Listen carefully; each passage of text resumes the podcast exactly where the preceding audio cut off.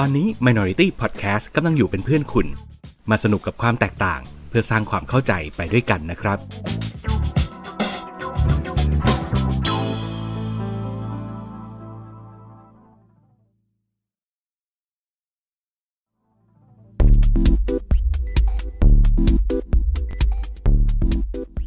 รายการโดนตัวไหนมา เอ๊ะทำเสียงไม่เคยเหมือนเดิมเลย ไหนมึงลองดิ โดนตัวไหนมา เอองั้นเดี๋ยวใช้อันนี้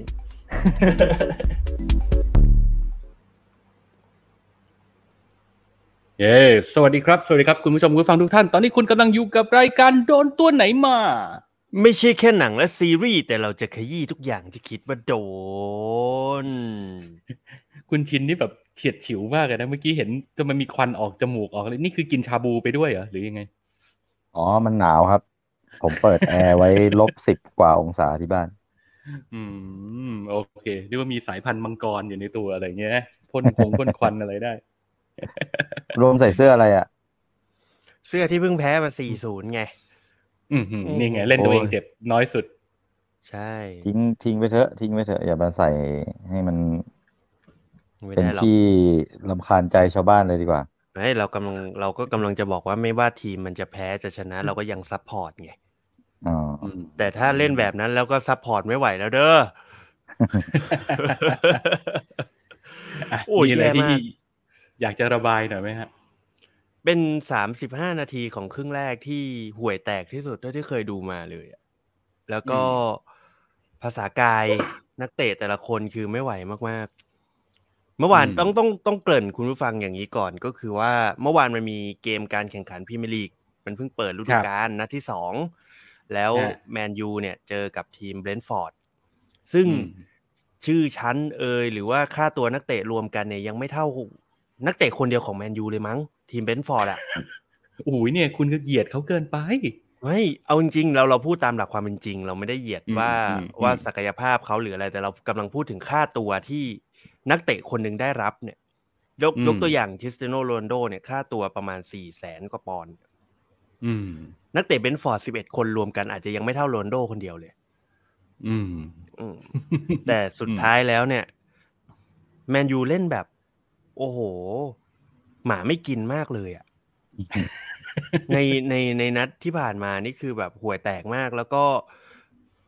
เปลี่ยนโค้ดก็แล้วอะไรก็แล้ว แต่ภาษากายนักเตะคือแบบ ลูกแรกที่มันเสียมันเสีย เพราะว่ามันผิดพลาดจากผู้รักษาประตูเนาะแต่หลังจากนั้นอืมมาคือแบบ โอ้โหเป็นเป็นการดูที่แบบว่า น้ำตาจะน้ำตาจะไหลเอาอะคือแบบมันเล่นได้ห่วยแตกมากๆ แล้วก็ภาษากายมันคือแบบไม่เอาเลยอะโอ้โหแย่อืมมากๆ ซึ่งก็ก็หวังว่าเขาจะจูนกันแล้วก็เนาะนึกถึงแฟนบอลที่ใส่เสื้อตัวนี้ละกันเวลาเล่นน่ะอืมก็คือ เออถ้าคุณไม่รัก บ้านหลังนี้คุณก็ออกไปอะ คุณโอ้ยคุณพูดจะเป็เป็นนคำนี้มันคุ้นๆจังเลยอะเออพูดเป็นภาษาไทยอะเขาเขาไม่รู้หรอก เดี๋ยวเพื่ออ๋อเหรอเฟสกับแม็กโทมิเน่เขาเป็นแฟนรายการเราพูดเป็นภาษาอ๋อัองกฤษนี่ก็มีมีคนแต่แต่เห็นมันก็ต่างดีไงมีอืมมมีคนบอกว่าบอลเมื่อคืนสนุกมากเลยครับอะคุณคุณครับผมจักรวาลส่วนส่วนใหญ่ที่สนุกพี่ก็จักรวาลน่าจะน่าจะเป็นดูคู่กองอื่นแช่งฮะ เออ น่าจะดูคู่แมนซิตี้มาก่อนมาฮะ เออแล้วแล้วความอืม peak มันคืออย่างนี้ คือก่อนที่จะผมจะดูแมนยูอะคือผมดูแมนซิตี้มาก่อน อืมแล้วคือเล่นดีมากอืมเล่นดีแบบ โอ้โหพระเจ้าคุณเอ้ย จะใครจะสู้วะเนี่ยอืมแล้วพอย้อนจริงกลับมาดูทีมตัวเองเนี่ยคือแบบโอ้โหเศร้าใจมาก จริงๆผมมีไอเดียธุรกิจอยู่แล้ว ผมจะผลิตปี๊บลายแมนเชสเตอร์ยูไนเต็ดอืมเอาไว้เออแจกไม่เล่นจ่ายเอาไว้เออมเพราะว่านัดนัดหน้านัดนัดที่สามของฤดูกาลใหม่นี้เจอลิเวอร์พูล ใช่อืมอาทิตย์หน้าแม่แล้วไม่อยากจะคิดภาพ อืมอืมอืมเพราะฉะอะนั้นถ้าเจอก็ลิเวอร์พูลเดี๋ยวขอขอเอาหน้าคุณจักรวาลขึ้นมาอีกสักทีหนึ่งอืมสนุกมากครับ ครับ ก็นี่พี่ก็รอดูแล้วกันว่าแบบมันจะยิงเท่าไหร่จะแบบห่างศูนย์เจ็ดศูนย์แปดน่าก็ชนะแล้วครับเนี่ยที่จักรวาลเออโอ้โหแน่เขาไม่ยอมจริงๆนะพวกชาวผีกับชาวหงส์เนี่ยนะอืมอย่าอย่าไปพูดถึงมันดีกว่าครับอย่าไปพูดถึงมันดีกว่าเพราะว่าอืมนัดหน้าเจอลิเวอร์พูลผมผมทำใจไปแล้วว่า เอาง่ายๆว่าถ้าลิเวอร์พูลชนะแมนยูฟอร์มนี้ไม่ได้เกินหกลูก ผมว่าลิเวอร์พูลต่ำกว่ามาตรฐานผมพูดอย่างนี้เลยโอ้โหเออจริงถึงกับต้องเอาหกลูกเป็นตัวประกัน จริงถ้าอืมถ้าคือคือถ้าถ้าถ้าแมนยูเล่นแบบฟอร์มแบบเมื่อคืนนะ แล้วอืมลิเวอร์พูลแบบชนะแค่ลูกเดียวนี่คือพิจารณาตัวเองนะฮะใช่ต้องพิจารณาตัวเองอะเอาเป็นว่าคนที่โยนความกดดันไปให้อีกฝ่ายแล้ว เอาเป็นว่าคนที่ฟังเราอยู่ตอนนี้นะครับ อย่าอย่าปล่อยให้หงส์มาเริงร่าแค่ฝ่ายเดียว ถ้าเกิดมีใช่เด็กผีมีอะไรบ้างก็ปรากฏตัวหน่อย อย่าอย่ามัวแต่เออหน้าผู้คน มันไม่แต่ดูแต่ประเด็นมีคือสสุดง่าราศีสุดท้ายเราก็อืมเราก็อยากให้ทีมชนะแหละ แต่เพียงแค่ว่านะตอนนี้เราก็ต้องมองความเป็นจริงว่าตอนนี้แมนยูเราสู้ทีมอื่นไม่ได้เลยอย่าไปว่าไม่มิจริงลิเวอร์พูลแมนซิตี้อะไรเลยฮะ ผมมองต่างจากคุณโอมธรรดาทั่วไปอะผมอืมผมอยากให้แพ้แบบ แพ้แบบหลุดลุ่ยไปเลยอะแพ้แบบเละเทะระเนระนาดไปเลย แพ้แบบตก division ไปเลยก็ก็ก็ได้อะสำหรับผมนะ คือมันจะได้มันจะได้มูลค่าสโมสรมันจะได้ตกลง แล้วจะได้มีคนเข้ามาซื้อใหม่อีกสักทีหนึ่งไอ้ตระกูลเกลเซอร์นี่มันจะได้ออกออกไปสักที อืมมันอันนี้ยากคือเป็นการแก้ปัญหาแบบในเชิงโครงสร้างเลยใช่ไหมแก้ทั้งระบบรื้อเลยแก้ต้องแต่รื้อหัวระบบเลย ใช่คือคือตอนคือนี้ จริง ๆ ปัญหามันอยู่ที่โครงสร้างนั่นแหละอืม ตอนนี้แมนยูมันกลายเป็นเหมือนทีมที่ทุกเพื่อนๆทุกคนมองว่า สมมติเป็นห้องเรียนห้องหนึ่งเพื่อนๆทุกคนจะมองแมนยูว่า เป็นทีมลูกคนรวยที่เรามักจะถ่ายตังค์มันกินข้าวกลางวันอะ อืมโอ้แล้วเป็นเป็นคนรวยที่แบบทำอะไรใครไม่ได้ด้วยเหรอใช่เป็นเป็นเป็นคนรวยที่อยากได้ใครก็จะโดนเขาโกงค่าตัว แล้วก็ไม่มีนักเตะ ระดับโลกคนไหนอยากมาร่วมงานด้วยแล้วนะตอนนี้ใใช่มันมันเกิดจากอืมความผิดพลาดนั่นแหละฮะจากการบริหารของทีมชุดก่อนนั่นแหละ แต่คราวนี้เนี่ยมันถามว่าทุกวันนี้มันมีการเปลี่ยนแปลงไหมมันมีการเปลี่ยนแปลงแต่เพียงแค่ว่าการเปลี่ยนแปลงนั้นนะมันไม่ได้เปลี่ยนแปลงในภาพรวมที่มันควรจะเป็นไงคือมันอืมเปลี่ยนแปลงในโครงสร้างบางอย่าง แต่หัวใหญ่สุดท้ายถ้าเขายังอยู่แล้วเขายังคงไม่ support ทีม เท่าที่ควรหรือว่าทีมเท่าที่คนอื่นควรจะทำเนี่ย แบบเจ้าของทีมที่ดีควรจะทำอะอืมก็ควรจะทำก็ควรจะให้เจ้าของทีมคนใหม่เขาเข้ามาดูแลดีกอันว่านี้เปรียบเทียบอืมเปรียบเทียบให้คนไม่ดูบอลอย่างเฮียเข้าใจง่ายๆ คือ ยกตัวอย่างเช่นฤดูกาลนี้แมนยูสมควรจะได้นักเตะมาอุดรูรั่วทั้งหมดแปดถึงเก้าคนในแปดถึงเก้าอืมตำแหน่ง แต่ว่ามันเพิ่งได้มาประมาณสองสามคน แล้วก็ไม่ใช่สองสามคนที่ถูกตำแหน่งด้วย อะอืม เป็นสองสามคนที่ยังไม่ไม่ใช่ตำแหน่งที่สำคัญที่สุด อืม อืม แล้วเอามาทำไม ไม่มันมันต้องเอามาก่อนแหละ เพราะว่า เพราะว่า เพราะว่านักเตะคนอื่นเนี่ย มันห่วยแตกเกินไป มันมันก็ต้องมีสกอตเดฟอะมันก็ต้องมีแบบเออนักเตะที่มันที่มันหมุนเวียนได้ แต่ว่าตำแหน่งหลัก ๆ ที่ควรจะได้เนี่ย มันยืดเยื้อด้วยอืมเหตุผลที่ไม่ใช่แค่เราอย่างเดียวก็ต้องบอกอย่างนี้อื มมันมัคืนอก็เป็นมันเหมือนฝั่งเขาด้วยฝั่งของนักเตะด้วย มันมันก็คือห่วยตรงที่มันไม่มีแผนสำรองไงใช่อืมแต่ก็มันไปควรว่าจะไม่มีได้แผนเพราะสำรองไว้ไง เออ เพราะว่าอืมข่าวมันก็ออกว่า ไอ้ผู้จัดการทีมคนเนี้ยเขารอแค่นักเตะคนนี้ ซึ่งอืมอันเนี้ยผมเห็นด้วยนะ กับการรอนักเตะคนนี้แต่อย่างน้อยเนี่ย มันไม่ใช่แค่ตำแหน่งเดียวไงที่มันขาดอะ มึงจะเอานักเตะอืมคนนี้มาเล่นคนตลอดสามสิบแปดนัดห้าสิบนัด มันก็เป็นไปไม่ได้ มึงก็ต้องมีอย่างน้อยมึงซื้อสำรองของไอ้คนนี้มาสักคนหนึ่งให้พวกกูอุ่นใจก่อนก็ได้มเอาจริงนักนักเตะแมนยูชุดเนี้ย มาเล่นไทยลีกเผื่อๆโดนนักเตะไทยลีกเราบดเหมือนกันนะผมบอกใช่เลยโอ้โหแต่โอ้โหแต่อันเนี้ยก็ต้องบอกว่าสาเหตุที่เขาไม่ได้ซื้ออะมันก็มีเหตุผลนะ มันมันไม่ใช่อืมไม่มีเหตุผล เพราะว่าในหนึ่งฤดูกาลเนี่ยเขามีบัตเจ็ตมาให้จำกัด ยกตัวอย่างอืมประมาณ ในปีเนี้ยเนี่ยซีอเขาบอกว่าประมาณสองร้อยล้านปอนด์อืมอ่า ซึ่งถ้าสมมุติว่าเราไปซื้อก่อน แล้วสุดท้ายไอ้ค่าตัวของคนคนเนี้ย มันถูกกะไว้แล้วแหละ แต่พอถึงเวลาจริงมันใช้เกินไปหรืออะไรเงี้ย มันก็อาจจะมีปัญหา เขาเลยอยากจะให้อืมเคลียร์ดีลนี้ให้จบก่อน แล้วอะค่อย ค่อยไปเดินดีลอื่นต่อ อันนี้คือคือในมุมของคนที่ คนธุรกิจเขามองมองลงมา แล้วเขามีข่าวออกมานะ แต่สำหรับแฟนบอลมันก็หัวร้อนแหละ ก็อยากจะได้ก่อนน่ะเหมือนการบริหารแบบนี้มันก็แบบ ไม่ได้ทำให้แฟนบอลรู้สึกดีเท่าไหร่อืมเอ้ยจริงๆจริงๆเพราะถ้าเกิดเทปนี้เราออกอากาศไปนัดหน้าเราก็แพ้ลิเวอร์พูลไปแล้วเนี่ยถือถือว่าเราจะเป็น content ที่ไม่ล่าสุดทันทีเลยนะเนี่ย เราอืมเราพูดถึงนัดหน้าที่แพ้ลิเวอร์พูลรอไว้ก่อนเลยไหมก็ เฮ้ยยินมันต้องดีมีความหวังกันบ้างดิโอ้โหเออถ้าเล่นแบบเมื่อวานนี่คือหมดหวังไปเลย เอาจริงๆคืออืมคือแบบไม่ไม่แพ้เกินสองลูกมานี่ก็ถือว่าสักเซสสำหรับแมนยูชุดนี้แล้วเอาจริงๆอะอืมอืมโอเคเอางี้งั้นเอางี้ผมร่วมเอางี้ลงทุนผมอืม ผมร่วมลงทุนกับกับปี๊บปี๊บคุณชินละเออมีคนทำไปปี๊บแล้วตาผีมีคนทำไปแล้ว มีคนทำไปแล้ว ผมมันไม่ใหม่ผมแล้วทำนายไว้เลยว่า ลิเวอร์ลิเวอร์ลิเวอร์พูลน่าจะยิงแมนยูเนี่ย ผมว่าสามถึงสี่ลูกมีแน่นอน อืมอืแต่มันมันไม่กล้าไม่กล้าเดาไปมากกว่านี้ เพราะว่ามันก็แปลกอย่างหนึ่งคือเวลา เวลาเจอลิเวอร์พูลอะมันชอบมีอะไรแปลกๆโผล่มา ใช่อืมคือถ้าไม่ชนะก็แพ้แพ้แบบยับเยินเหมือนฤดูกาลที่แล้วไปเลยอะอืมเล่นแบบใจไม่เอาไปเลยอะอะไรอย่างเงี้ยใช่ใช่เออก็ต้องรอดูต้องรอดูต้องรอดู อืมอืมก็เหนื่อยครัโอ้บโห คือพอเจอเด็กผีถอดใจแบบเนี้ย คือผมคิดแทนเด็กหงส์นะ มันก็จะกลายเป็นแบบต่อให้ชนะก็เข็นไม่มันไงอ๋อไม่ครับก็จะไม่มันรู้สึกแล้วบบไม่ไม่โอ้โหไม่อะครับอะหนุกลยเขาไม่ได้อะมองเราแล้ว ในความเป็นจริงอืมตอนนี้เขาไม่ได้มองเราแล้ว ทุกวันนี้ทุกวันนี้ทุกวันนี้คือในฐานะเด็กผีเนี่ย โดนล้อเนี่ย คือไม่มีความหัวร้อนแล้วอะเผลออืมๆผสมลงล้อทีมตัวเองไปแล้วด้วยซ้ำใช่ตอนนี้ไม่มีใคร ไม่มีใครมานั่งหัวร้อนแล้วครับเขารับสภาพกันหมดแล้วอืมคือ คือล้อมาเลยล้อล้อจนล้อจนเขาพูดกันว่าเออล้อไปเรื่อยๆนะห้ามเหนื่อยนะล้อไปเลยอืมคืออทุย่ากวันแผ่วนี้นะเด็กๆล้อไปเลยก็มาล้อนะกันเองแล้ว อืมล้อกันเองอืมมันกว่า ทุกวันเนี้ย อืมอืมอืมนี่สนุกแล้วครับอะเด็กลิเวอร์พูลโอเคไปไปแช่งแมนซีเถอะครับ อย่ามายุ่งอะไรกับทีมใช่มาตรฐานต่ำอย่างแมนเชสเตอร์ยูไนเต็ดเลยมันเสียเวลาครับจริงอืมใช่ แต่แต่แต่ก็เออไม่ใช่ว่าเขาจะไม่ล้อกันนะ ทุกวันนี้เขาก็ยังล้อกันยับอยู่นะรในอรบาองรพอวกอแบบยู่เว็บบอร์ดหรืออะไรอย่างไม่เงี้ยมัน เขาโดนมานานแล้วไง ใช่เขาคืโดอนมานานแล้วคือมันเป็นช่วงผผลัดใบอะ แล้วมันกลายเป็นมลิเวอร์พูลที่เขาเขาผลัดใบขึ้นมาแล้วเขาแบบทุกอย่างมันที่ปลูกฝังมามันลงล็อกแล้วไง แต่แมนยูมันอืมเหมือนแบบเด็กหลงทางอะ ยังไม่รู้จะทำอะไรอะอืมอืม อืมจะจะเป็นคนยังไงอะยังไม่รู้อะคือ คือไม่มีตัวตนอะไม่มีจุดยืนตัวเองใช่ไม่รู้จะทำอะไรทำอะไรก็ไม่ถูก ไม่ควรทำอะไรก็ผิดไปหมดอะไรเงี้ยอืมตอนนี้อืม โอ้โหฟังคุณสองคนพูดถึงทีมแมนเชสเตอร์ยูไนเต็ดแล้วผมหดหู่กว่าเวลาคุณพูดกันเรื่องประเทศชาติอีกอะอ่าจริงๆมันเป็นมันดูโมเดลแบบเดียวกัน มันเป็นโมเดลเดียวกันโอ้โหมันดูครับมันดูเศร้า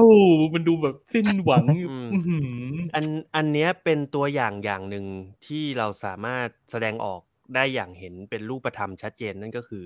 ถ้าให้ควายมาบริหารน่ะยังไงก็ไม่รอดไงะ มันมีอ่าอ่ามันมีโอเคเดี๋ยวแฟนๆแมนยูที่ต่างประเทศเขามีแคมเขาพูดแคมเปญขึ้นมาว่า จะไม่ให้ใครที่คิดว่ารักแมนเชสเตอร์ยูไนเต็ดจริงๆเนี่ยเข้าสนามบอลกันแล้วนะฮะมคือถ้าเกิดใครเข้าไปเนี่ยก็ถือว่า คือมึงสลิ่มอะถ้ามึงเข้าไปเชียร์มคือเหมือนเป็นการประท้วงผู้จะเป็นการประท้วงเจ้าของทีมแบบแบบ จริงจังแล้วตอนเนี้ย มันมีแคมเปญอืมผุดขึ้นมา ซึ่งก็สุดท้ายมันห้ามไม่ได้หรอก เพราะสุดท้ายคนที่เป็นแฟนบอลมันก็อยากดูทีมตัวเองเตะนั่นแหละ อืม ผมว่าเป็นไปได้อืมถ้าอืมถ้ามันแต่ก็อาจจะเป็นถ้ามันยังเป็นไปได้อย่างนี้ต่อไปอะใช่เป็นอย่างนี้ต่อไปผมว่าอืมมันเป็นไปได้ เพราะว่ามันก็ต้องถึงจุดเหลืออดอะคือ ในสมัยก่อนเนี่ยแมนยูเวลาโดนนำสองสามลูกเนี่ย ผมยังเชียร์อยู่นะ เพราะเพราะนักเตะมันกระหายที่จะกลับมาชนะถึงมันจะแพ้มันก็โอเคเรารับได้อืม แต่เดี๋ยวเนี้ยอืมผมเชียร์แมนยูเนี่ยผมดูไม่เคยเกินสิบนาทีเลยอืมเพราะอืมเพราะรู้อยู่แล้วว่าว่ายังไงแม่งเสียเวลาเปล่าแน่ๆผมเอาเวลาไปดูแลแมวผมดีกว่า อืมครับนั่นแหละคืออย่างน้อยถ้าเกิดนักแสดงเอ้ยไม่ใช่นักแสดง นักเตะมันแสดงสปิริตให้เราเห็นว่ามันยังมีใช่ความใจสู้มันยังมีวิญญาณเลือดนักสู้อยู่ในตัวมันยังอย่างน้อยมันก็ยังลุ้นขึ้นใช่ไหมซึ่งมันยังช่ทำให้เรารู้สึกจงๆอยากดูครับ ซึ่งจริงอืมๆการการมาถึงของผู้ไอ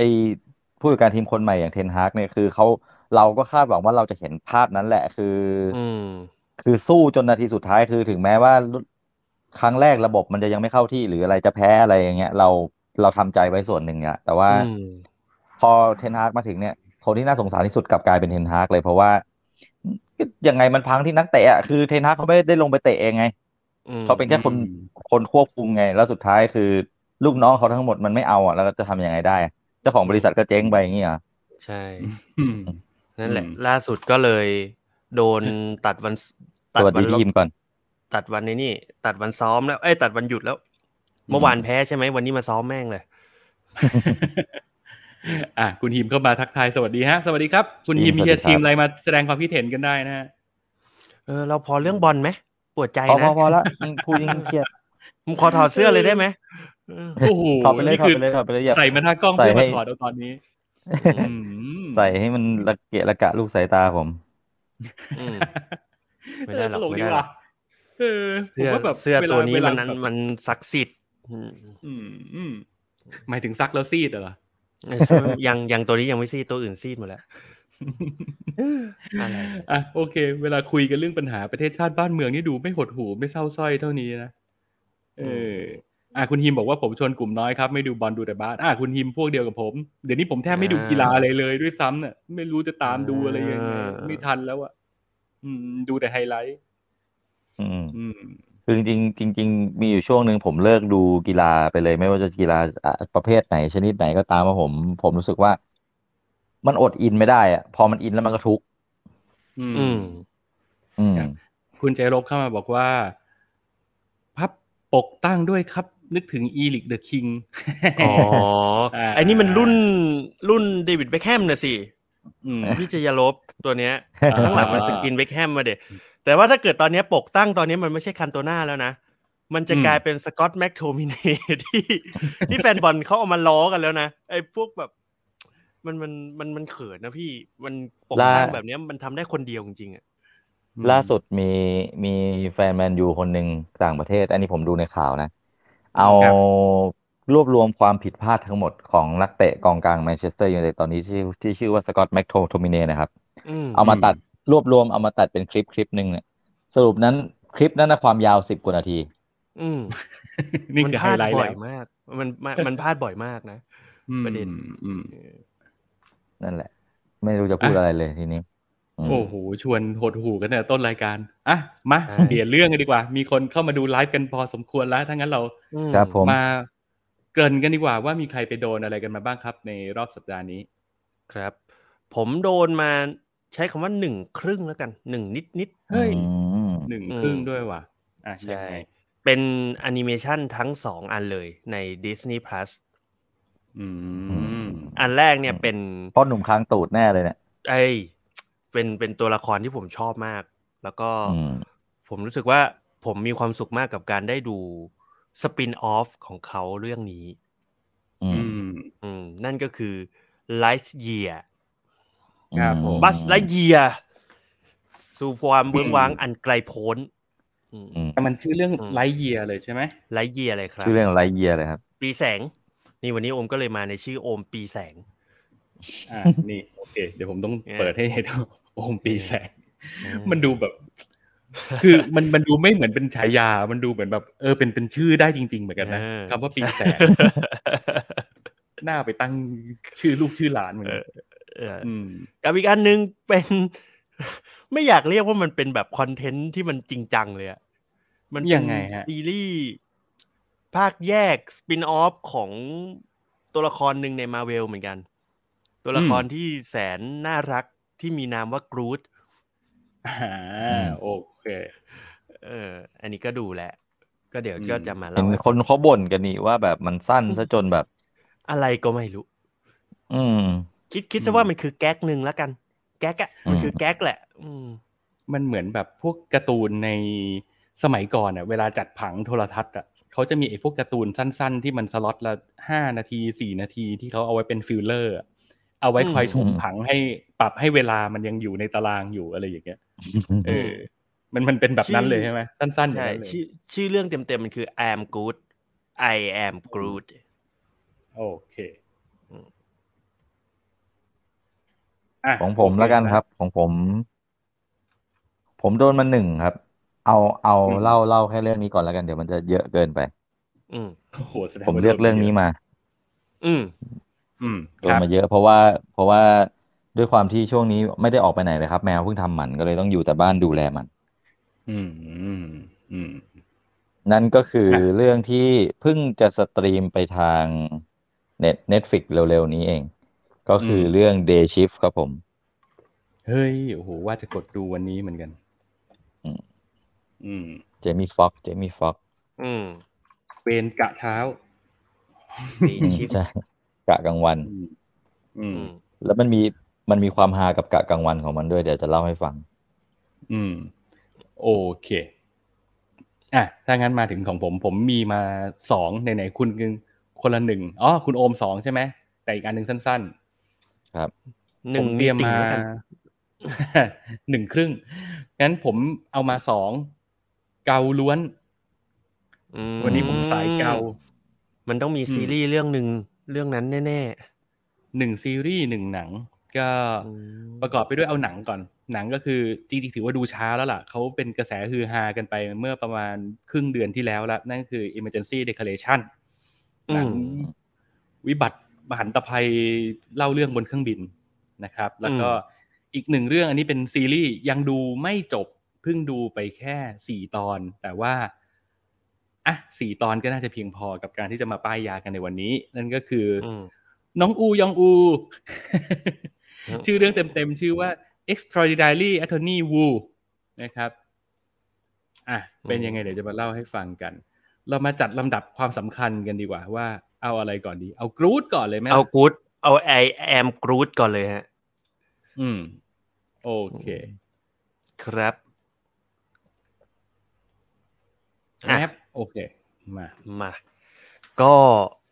เล่าสั้นๆ เร็วๆ ก็คือมันเป็นมันเป็นอ่าแอนิเมชันขนาดสั้นจำนวนห้าตอน ที่ตอนไม่เกินห้านาที สั้นจริงด้วย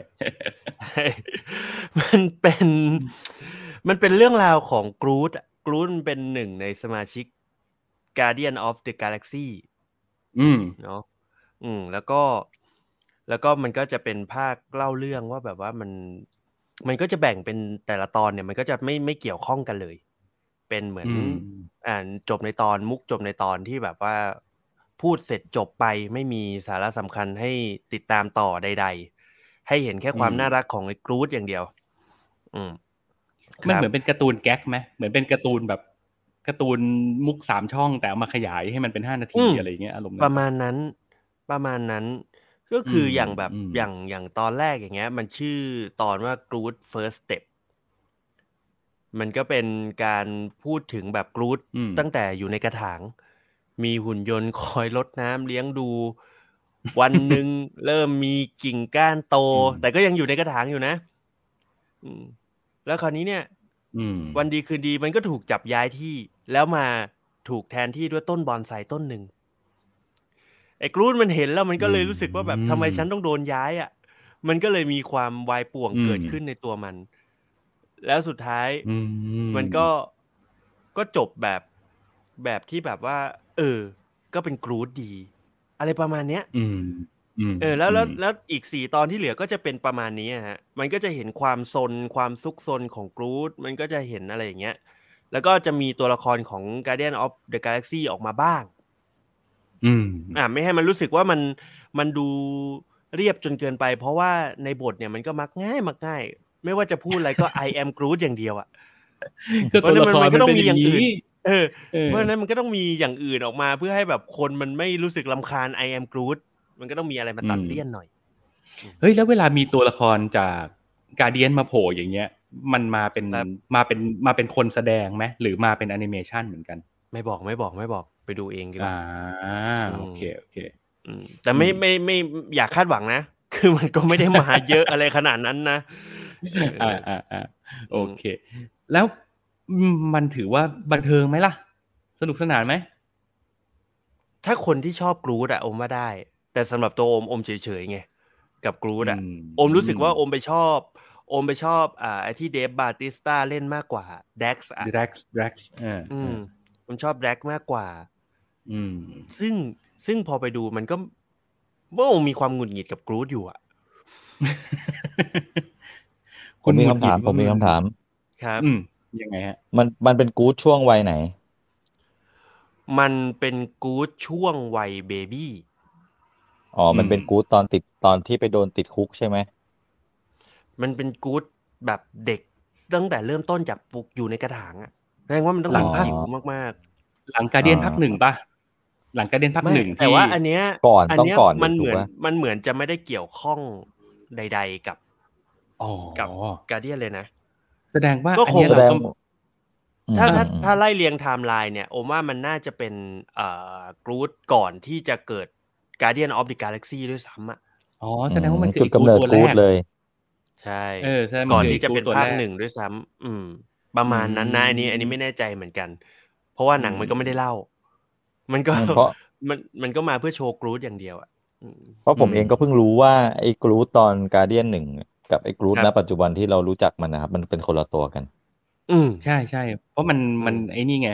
มันแตกเขาเรียกอะไรมันมันต่อกิ่งกันออกมาอืมใช่คนละตัวผมก็เลยเออผมก็คิดว่าแบบเออมันมันก็มันก็เกิดใหม่ในต้นเดียวกันอะ ผมก็เลยคิดว่าเอามันตัวเดียวกันเอาที่ไหนได้เขาบอกว่ามันคือคนละตัว อืมอืมนั่นแหละอืมอืมอืมแล้วมันมี อันนี้เป็นสันนิษฐานผมจาก ตอนที่เห็นตัวอย่างแต่ยังไม่ได้ดูว่ามันคงมีความคล้ายๆมินเนี่ยนไหมเรากำลังจะดูตัวละครงองแงงที่พูดจาไม่รู้เรื่อง แต่ว่าการแสดงอะไรของมันมันคงมีเสน่ห์บางอย่างแหละ หรือเปล่าก็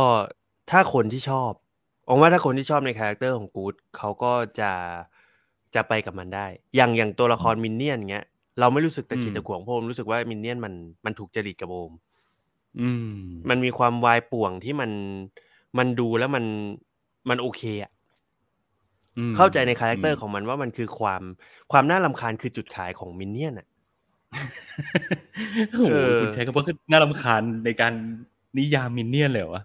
เออหมายหมายถึงไม่ว่าแต่ด้วยด้วย character ของมันนะที่มันจะแบบคอยงุ้งยิงกันตลอดทำเรื่องติงตองงี่เง่ากันตลอดเนี่ยมันคือจุดขายของมันไงอืมเอออืมอืมจริง ๆ ผมว่าผมน่าจะไปกับเรื่องนี้ได้เพราะผมเป็นคนชอบกรูทมาก เอออืมก็ลองดู สายผมเขียว ผมชอบ ผมชอบกรูดตอนที่มันเป็นเป็นกรูดเบบีที่มันโผล่มาในแกเดียนสองมากๆอะครับอืมผมชอบความแบบตอนที่แดนให้ยัไปบทำอะไรแล้วมันก็จะทำอะไรผิดๆอะอือืมมแล้วมันมันตลกมันสำหชรัอบบผมมาก มันชอบเต้นนะ ไม่ได้มีแต่แจ็คอืธมนพลที่เป็นคนชอบเต้นนะคุณก็ชอบ อืมอืมอืมก็น่ารักลองดู ลองดู อืมอืมครับอืมโดยซึ่งรวมก็ห้าโอเคตอนนี้แต่ก็สนุดูกดีดูตอนไหนก่อนก็ได้ ไม่ติดเลยอ่าไม่มีการแกะแพทเชื่อมโยงใด ๆ อย่างที่บอกอืมเพราะฉะนั้นความรู้สึกเหมือนจะยาดูตอนห้าดูความก่อนรู้สึกได้เหมือนความรู้สึกเหมือนผมจะได้ดูไอ้หนอนลาวาอย่างไงก็ไม่รู้อะอืมอืมก็งี่เง่าลองไปงี่เง่าดูมาแล้วจบในตอนตลกตลกไปเฉยๆอะเออ ซึ่งบางตอนอืมก็ไม่ได้รู้สึกตลกนะ ก็อืมอืมอืมก็ลองดูผมอาจจะไม่ถูกจริตกับกับอะไรแบบนี้กับแก๊กอะเดี๋ยวผมไปแบบนี้ดูก็มาได้แล้วเดี๋ยวผมมาบอกอาทิตย์หน้า อือืมมครับ แต่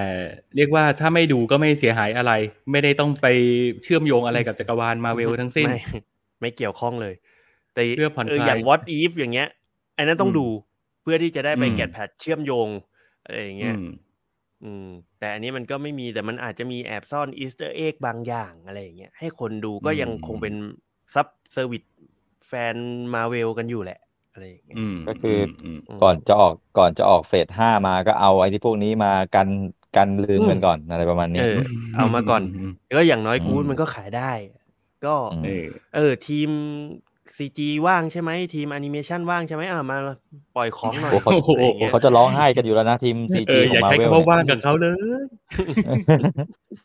ก็นั่นแหละโอ้กโหลัวเขาถึงขั้นไม่มีงานทำกันไง ช่วงระหว่างรอ phase ใหม่ไงโอ้โหเออ เอาอันนี้ไปเอางานเร่งกันไปก่อน นี่เขาเพิ่งมีดราม่ากันมาว่า โอ้มาเวลนี่ใช้งานทีมซีจีเหมือนเป็นใช่โรงงานนรกอืมใช่ใช่ร้องไห้กันเป็นแถบอืมอะโอเคครับ เราก็ประไม่มาณนี้รู้ตื้นลึกหนาบานนะ ก็พูดไปตามข่าวคราวแล้วกันว่าอืมเออ คนทำงานในฮอลลีวูดจริง ๆ ก็น่าสงสารเหมือนกันนะบางทีอืมใช่ใช่เออก็ไม่อยากแนะนำแรงๆ แต่ก็ไปดูกันอืมเถอะ อืมไปดูความน่าอะรักอย่างน้อยในช่วงเวลาที่มันย่ำแย่อย่างอะดูแมนยูแพ้มาอย่างเงี้ย ถ้าคนที่ชอบกรูดอาจจะช่วยเยียวยามันได้ แต่อย่างผมเนี่ย ผมไม่ได้ชอบอืมมันทำให้ผมหัวร้อนมากกว่าเดิมมโอเคโอเค อะงั้นรีบข้ามไป ผมขอสลับมาที่โอ้โหยแต่จะมาเข้าของผมเลยเนี่ย มันก็จะดูจะขัดอารมณ์กันเกินไปผมขอไปเดย์ชิปก่อนดีกว่าไหมได้ครับ เดชิปอะมันก็หนังโอเคสูตรอะครับ มันอืมไม่จำเป็นต้องคาดเดาอะไรมาก ๆ เลยเอาไว้ เปิดดูวันว่างๆที่ไม่รู้จะดูอะไรก็ดูมันได้ไปอย่างนั้นเองครับ อืมเฮ้ย อันนี้ผมขอขั้นรายการนิดนึงถ้าเกิดคุณบอกว่าครับผมมันเป็นหนังที่ดูวันว่างๆที่ไม่รู้จะดูอะไรนะวันนี้ วันนี้ผมมีความคิดแบบนั้นแวบขึ้นมาในหัวนิดนึงเว้ยว่าครับเออไหนๆวันอาทิตย์นะไม่ได้ไปไหนอยู่บ้านว่างๆคงเปิดดูเรื่องอะไรก็ได้มั้งอะไรเงี้ยก็เลยเปิด Netflix มา กดไปหนึ่งเรื่อง โอ้โห ไม่ไหวว่ะสิบนาทีต้องปิดอืมตอนแรกกะจะดูแล้วจะมารีวิววันนี้ไม่ไหวว่ะนั่นคือเรื่องคาร์เตอร์ อ๋อคาร์เตอร์ ผมก็ดูแล้วครับ เออ ผมไม่รู้ว่า มีใครเขาชอบอะไรยังไงบ้างหรือเปล่านะ แต่ผมแบบ ผมกะว่าจะดูสบายๆอะ เออ แล้วก็แบบเอออืมดูหนังแอคชั่น ติงติงๆต้องต้องๆอะไรเงี้ยเอาจริงเรื่องหนึ่งมันไม่ต้องมีอะไรจริงๆมากแล้วต่พออืม เฮียติดเรื่องเดียวกับชิ้นป่ะเดี๋ยวเดี๋ยวไหนลองลองเฮียลองเล่าให้ฟังนิดนึงว่าเฮียติดเรื่องอะไรเออเออ มันจริง ๆ คือไม่ได้ไม่ได้ติดอะไรเป็นพิเศษเรียกว่าติดทั้งหมดแล้วกัน คือโอเค เราเห็นความทะเยอทะยาน ความพยายามที่เขาจะทำให้มันเป็นหนังลองเทค เหมือนในพวกเบิร์ดแมนเหมือนไอ้หนังอะไรหนังสงครามโลกที่มันวิ่งหนีระเบิดกันอะไรอย่างเงี้ย อะมันมีความทะเยอทะยานที่จะทำแบบนั้นอยู่ แต่ว่า ถ้ามองด้วยสายตาของคนธรรมดาคนทั่ว ๆ ไป ก็คงจะรู้สึกว่าเออมันตื่นตาตื่นใจดีมั้ง แต่ว่าพอเราเอาสายตาของคนที่ตัดต่อเป็นอาชีพมาจับอะเราก็รู้สึกว่ามันไม่เนียน เออ แล้วมันก็จะมีอืมไอความไม่เนียนมันก็จะฟ้องตัวเองอยู่ตลอดเวลาว่าแบบนี่ไงแผลอยู่ตรงนี้ นี่แผลอยู่ตรงนี้อะไรเงี้ยเหมือนมันเรียกให้เราดูตลอดเวลา แล้วก็อันนี้เราอาจจะ อืมอืมอืมเอ้ยหรือไหนๆก็ไหนๆแล้วให้ผมดูเล่าเรื่องนี้ให้ฟังเลยไหมล่ะ เอาสิแต่เดี๋ยวเก็บไว้ก่อนนะ หรือเอาโอเคเลยไหมอ่าถ้าเอาถ้าเอาเลยเดี๋ยวผมแก้แบนเนอร์แป๊บหนึ่งเดี๋ยวผมนะเก็บมาเลยครับไหนๆก็ไหนๆแล้วคำเล่าได้ จะได้จะได้บอกเลยว่าหนังเรื่องนี้มันมันผมเองก็ติดใจกับมันเหมือนกันคือ แต่ถามว่าระดับความมันอะ ผมยกให้มันแบบ ใกล้ๆสูสีกันกับ RR เลยนะเฮ้ยจริงดิใช่มันอย่างนั้นเลยครับ แสดงว่าผมคืยังอไม่งี้ถึงตรงนั้นว่ะไอ้เรื่องคัด ความมันเนี่ย ในที่เนี้ยก็คือความมันที่ต้องยกเอาตรรกะทั้งทุกอย่างในโลกทิ้งไปด้วยเลยนะ อืม อันนี้คือหนังเกาหลีใช่ปะเกาหหนังเกาหลีใช่อะแล้วก็คาร์เตอร์ย่างมันเป็นดี๋ยวเรื่องผมของเดี๋ยวผมขอเฉลยก่อน ผมขอเฉลยก่อนว่าผมผมไปยอมแพ้ตรงไหน ครับ จุดที่ผมยอมแพ้ ผมไม่รู้ว่าถึงสิบนาทีหรือเปล่านะ มันคือไอซีนที่พระเอกมันถูกเสียงในหัวสั่งว่า มึงโดดไปตึกข้างๆ แล้วมึงจะรอดจากระเบิด แล้วพอมันโดดไปปุ๊บ ตุ้ยตกลงไปในเจอบ่อยากุจากซ่าแท็กซี่ แล้วไปเจอยากุซ่า แล้วมันกำลังแบบอะไรงงแงงงงแงงกับไอ้พวกยากุซ่าอยู่ แล้วก็มีผู้หญิงแก้ผ้าลุกขึ้นมาจากอ่างจากกุชี่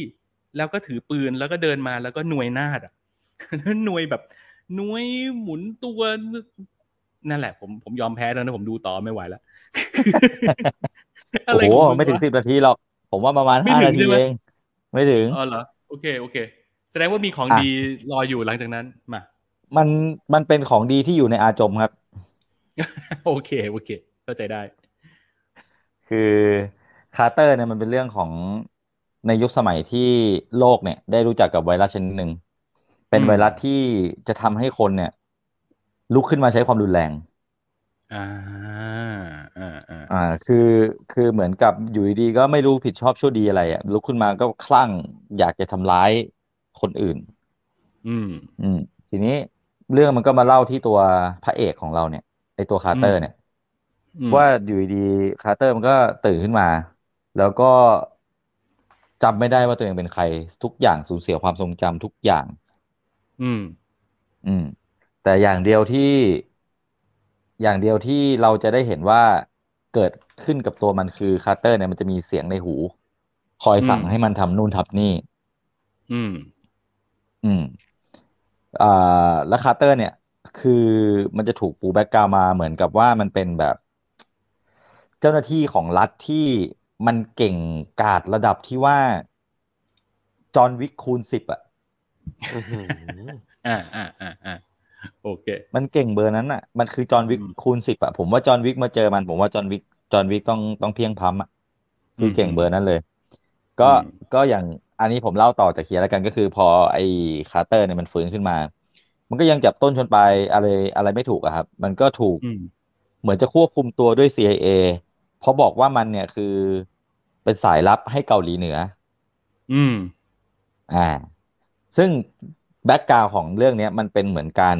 วิวาทกันระหว่าง CIA เกาหลีเหนือ และเกาหลีใต้ว่าใครกันแน่ที่มันเป็นคนปล่อยไอเชื้อไวรัสเนี้ยเข้ามาในโลก อืม แล้วมันว่าด้วยเรื่องของไอ้ด็อกเตอร์คนหนึ่งที่หาวิธีรักษาไวรัสตัวนี้ได้แล้ว แต่หายตัวแต่ไปไหนก็ไม่รู้ด้วยใช่ไหมใช่เป็นเป็นเป็นด็อกเตอร์คนหนึ่งที่หาวิธีรักษาได้แล้วจากโดยอาศัยอะไรบางอย่างจากลูกสาวของเขา อืม อืม อืม และไอ้ด็อกเตอร์คนเนี้ยอยู่ดีๆมันก็หายตัวไปอืมพอคาร์เตอร์มันฟื้นขึ้นมาเนี่ย มันก็ถูกไอ้เสียงในหูเนี่ย สั่งให้ทำนู่นทำนี่ สั่งประมาณว่าเนี่ยเหมือนเหมือนกับในในหนังเวลาหลาย ๆ เรื่องที่เขาเลือกใช้วิธีที่จะแบบว่าจะมีเอ่อหน่วยสนับสนุนคอยบอกว่าเฮ้ยเลี้ยวซ้ายข้างหน้านะเลี้ยวขวาข้างหน้าแล้วเดี๋ยวตรงไปสี่ร้อยเมตรนายจะรอดอะไรเงี้ย อันนี้มันก็ก็คือกรณีเดียวกันแต่มันมันเป็นเสียงที่เหมือนเป็นชิปฝังอยู่ในหู แล้วก็จะคอยสั่งให้มันทำนู่นทำนี่อืมันก็ ตื่นขึ้นมาโดน CA ล้อมไว้ มันก็ใช้ความเก่งของมันเนี่ย หลุดรอดมาจาก CA ได้แล้วก็กระโดดไปตึกข้างๆ ไปเจอยากุซ่าอย่างที่เฮียเล่าต่อนะ ไปเจอยากุซ่าที่กำลังยากุซ่ากำลังจะเหมือนมาอาบน้ำรวมกัน แล้วก็พยายามจะทำอาชญากรรมอะไรบางอย่าง ซึ่งอืมพอคาร์เตอร์มันโผล่เข้าไปนะมันก็เลยต้องกลายเป็นต้องสู้กับยากุซ่าเพื่อโชว์คิวบูของมันอืมเสร็จปุ๊บพอมันด้วยความเก่งกาจมันเอาชนะยากุซ่าได้ตึ๊ดตึ๊ดสุดท้ายเนี่ย ผมจะเล่าไปตรงถึงที่ว่าภารกิจของมันก็คือ มันจะถูกสั่งการให้ไปตามหาตัวเด็กผู้หญิงของด็อกเตอร์ที่มีายาแก้ไวรัสตัวเนี้ยเพื่อเอาเด็กผู้หญิงคนเนี้ยกลับไปพบพ่อของเธอให้ได้เพื่อที่จะได้ดำเนินการในการแก้ปัญหาเรื่องไวรัสนี้ต่อไป เพราะฉะนั้นเรื่องมันจะดำเนินไปที่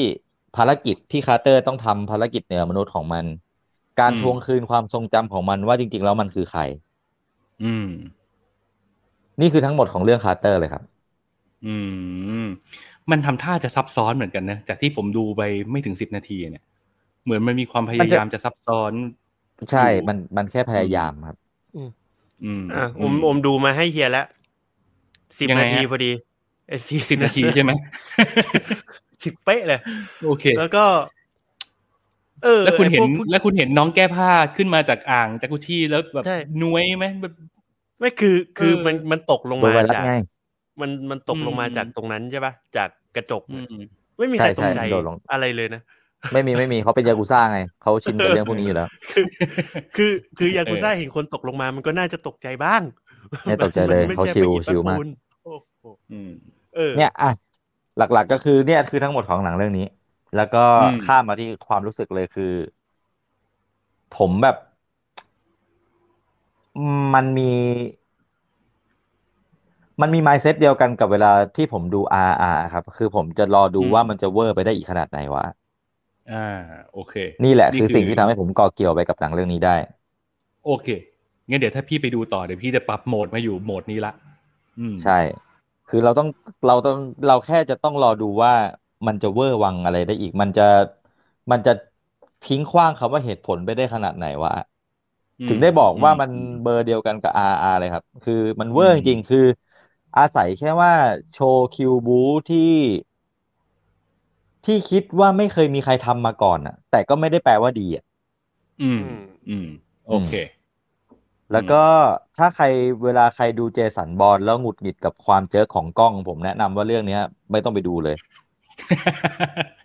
motion sickness คือคือต่อม motion sickness ทำงาน อันนี้อืมมันไม่รู้พุ่มกับมันไปเหอะอะไรไอโดน FPV จังมันใช้ตลอดเวลา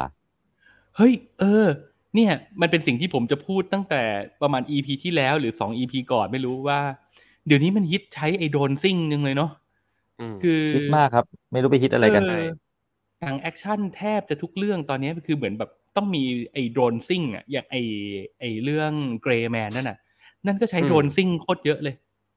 แต่ใน Gray Man ผมรู้สึกว่ามันมันใช้แล้วเท่ไงอ่าใช่อืมมันใช้แล้วมันมีการจัดสรรถูกที่ถูกทางของมัน อ่าใช่ แต่อันเนี้ยอืมมันคือใช้คำว่าฟุ่มเฟือยอืมอืมฟุ่มเฟือยคือคือ นานแล้วที่ไม่ได้ดูหนังแล้วเวียนหัว อันนี้เวียนหัวอืมจริง คืออมมึงจะดีไซน์แปลกประหลาด แต่มึงก็อย่าลืมดิว่าคนดูหนังเขาก็ควรจะ รู้สึกดีด้วยอะอืมกับสิ่งที่มึงถ่ายทอดออกมา อันนี้มึงจะเอามันอย่างเดียวเลยครับ มันเหมือนกับหนังเรื่องหนึ่งสมัยก่อนก่อนหน้านี้ที่มันเป็นอ่าเป็นคลิปสั้นๆใน YouTube แล้วก็เขาก็เอาไปทำเป็นหนังยาวอะไอชื่อเรื่องอะไรนะ ที่มันเป็นมุม POV ตลอดเรื่องอะครับ พระเอกเป็นหุ่นยนต์อะอะคุ้นคุ้นๆคือยังนึกชื่อไม่ออกหมือกัเวียนหัว เวียนหัวเบอร์นั้นเลยอะอืม อืมอืมแล้วก็โอเคข้อดีข้อเดียวของมันก็คืออย่างที่ผมบอกว่า โอเคคิวบูบางอันมันดีไซน์เท่ พระเอกมันความสามารถเหนือมนุษย์ แล้วก็เราก็จะสนุกไปกับการรอดูว่า ไอ้เชี่ยมึงเล่นอย่างนี้เลยเหรอวะมึงคิวบูมึงตั้งใจทำอย่างนี้เลยเหรอวะอะไรเงี้ยเอออากูเท่ให้มึงก็ได้อะไรเงี้ยครับ อืมอืมอืมอืมโอเค เข้าใจได้ คือถ้าเกิดปรับโหมดตัวเองไปอยู่ใน mindset แบบนั้น น่าจะดูสนุกขึ้นถูกไหมเพราะว่าก็ต้องสู้กับความเวียนหัวอยู่ดี เอออมแต่ว่าปัญหาของพี่อะตอนที่พี่ดูแล้วพี่ยอมแพ้อะ คือพี่จะรู้สึกว่าเราอะอยากจะอินกับเรื่องราวที่มันเกิดขึ้นแต่หนังแม่งถีบเราออกมาตลอดเวลา เราจะรู้สึกแบบนั้นอะเหมือนแบบ เออ กูอยากจะอยากจะเข้าไปในเรื่องของมึงนะ อยากจะเข้าไปในโลกของมึงว่ามึงกำลังเล่าอะไรอยู่ อยากจะอืมจับความรู้สึกว่าตัวละครมันรู้สึกอะไรอยู่ อยากจะตื่นเต้นไปด้วย อยากจะลุ้นไปด้วย แต่หนังมึงก็ถีบกูออกมาตลอดเวลา คือเหมือนมันมัมันนสะกิดเราตลอดเวลาว่าแบบมึงดูหนังอยู่ใช่มึงดูหนังอยู่เฮ้ยมึงดูหนังอยู่อะไรเงี้ยเออ ใช่ มันต้องใช้คำที่เฮียบอกแหละว่ามันพยายามจะซับซ้อนคือ คือมันพยายามจะผูกประเด็นเรื่องของครอบครัวเข้ามา ผูกประเด็นเรื่องของดราม่าเข้ามา แต่สุดท้ายเนี่ย ด้วยคิวบูที่มันเกินโลกของมึงไปเนี่ย มันทำให้มันกลบอย่างอื่นซะหมดเลย อืม เหมือนมึงพยายามจะปรุงก๋วยเตี๋ยวสักชามหนึ่งให้อร่อยแต่มึงเสือกใส่พริกอย่างเดียวอะ อืม อืม สุดท้ายมันก็ไม่ได้รสชาติของอะไรเลยครับ มันก็คือนั่นแหละ ข้อดีข้อเดียวมันก็คือต้องดูไปกับคิวบูของมัน อืมอืมคือสุดท้ายภารกิจมึงจะเสร็จหรือไม่เสร็จอ่ามึงจะได้ความทรงจำมึงคืนมาไหมคือ ผมไม่ได้รู้สึกว่าผมอยากรู้แล้วอะเรื่องของมึง คือมึงมึงมีหน้าที่แค่วิ่งไปแล้วไปฆ่าคนให้กูดูก็พออะอืมอืมอือืมมมันจะกลายเป็นซะอย่างนั้นไป โอเค แล้วไอ้ลองเทคที่มันอุตส่าห์เพียรพยายามทำมาเนี่ย มันทำอะไรมากกว่าการเป็นจุดขายในการโปรโมทเฉยๆไหมไม่มีครับ แล้วก็ไม่เนียนด้วย โอเค งั้นกูเข้าใจถูกแล้วอืมโอเค อืมแต่มันมันมันไม่เนียนจนหน้าขัดใจอะ มันจะมีแบบอยู่เล่นดีท่าๆมึงก็แบเล่นบท่ายากเกินอะ เออ ไอ้พวกอืมดิจิตอลซูมแก้ปัญหาของมันอะ คือแบบ ผมดูไปแค่สิบนาทีที่ผมเห็นแบบโอ้โหยอื้อหือจะแก้ปัญหาอะไรให้มันชัดเจนขนาดนี้วะเไม่ต้องห่วงครับ ว่ามันจะมีแค่สิบนาที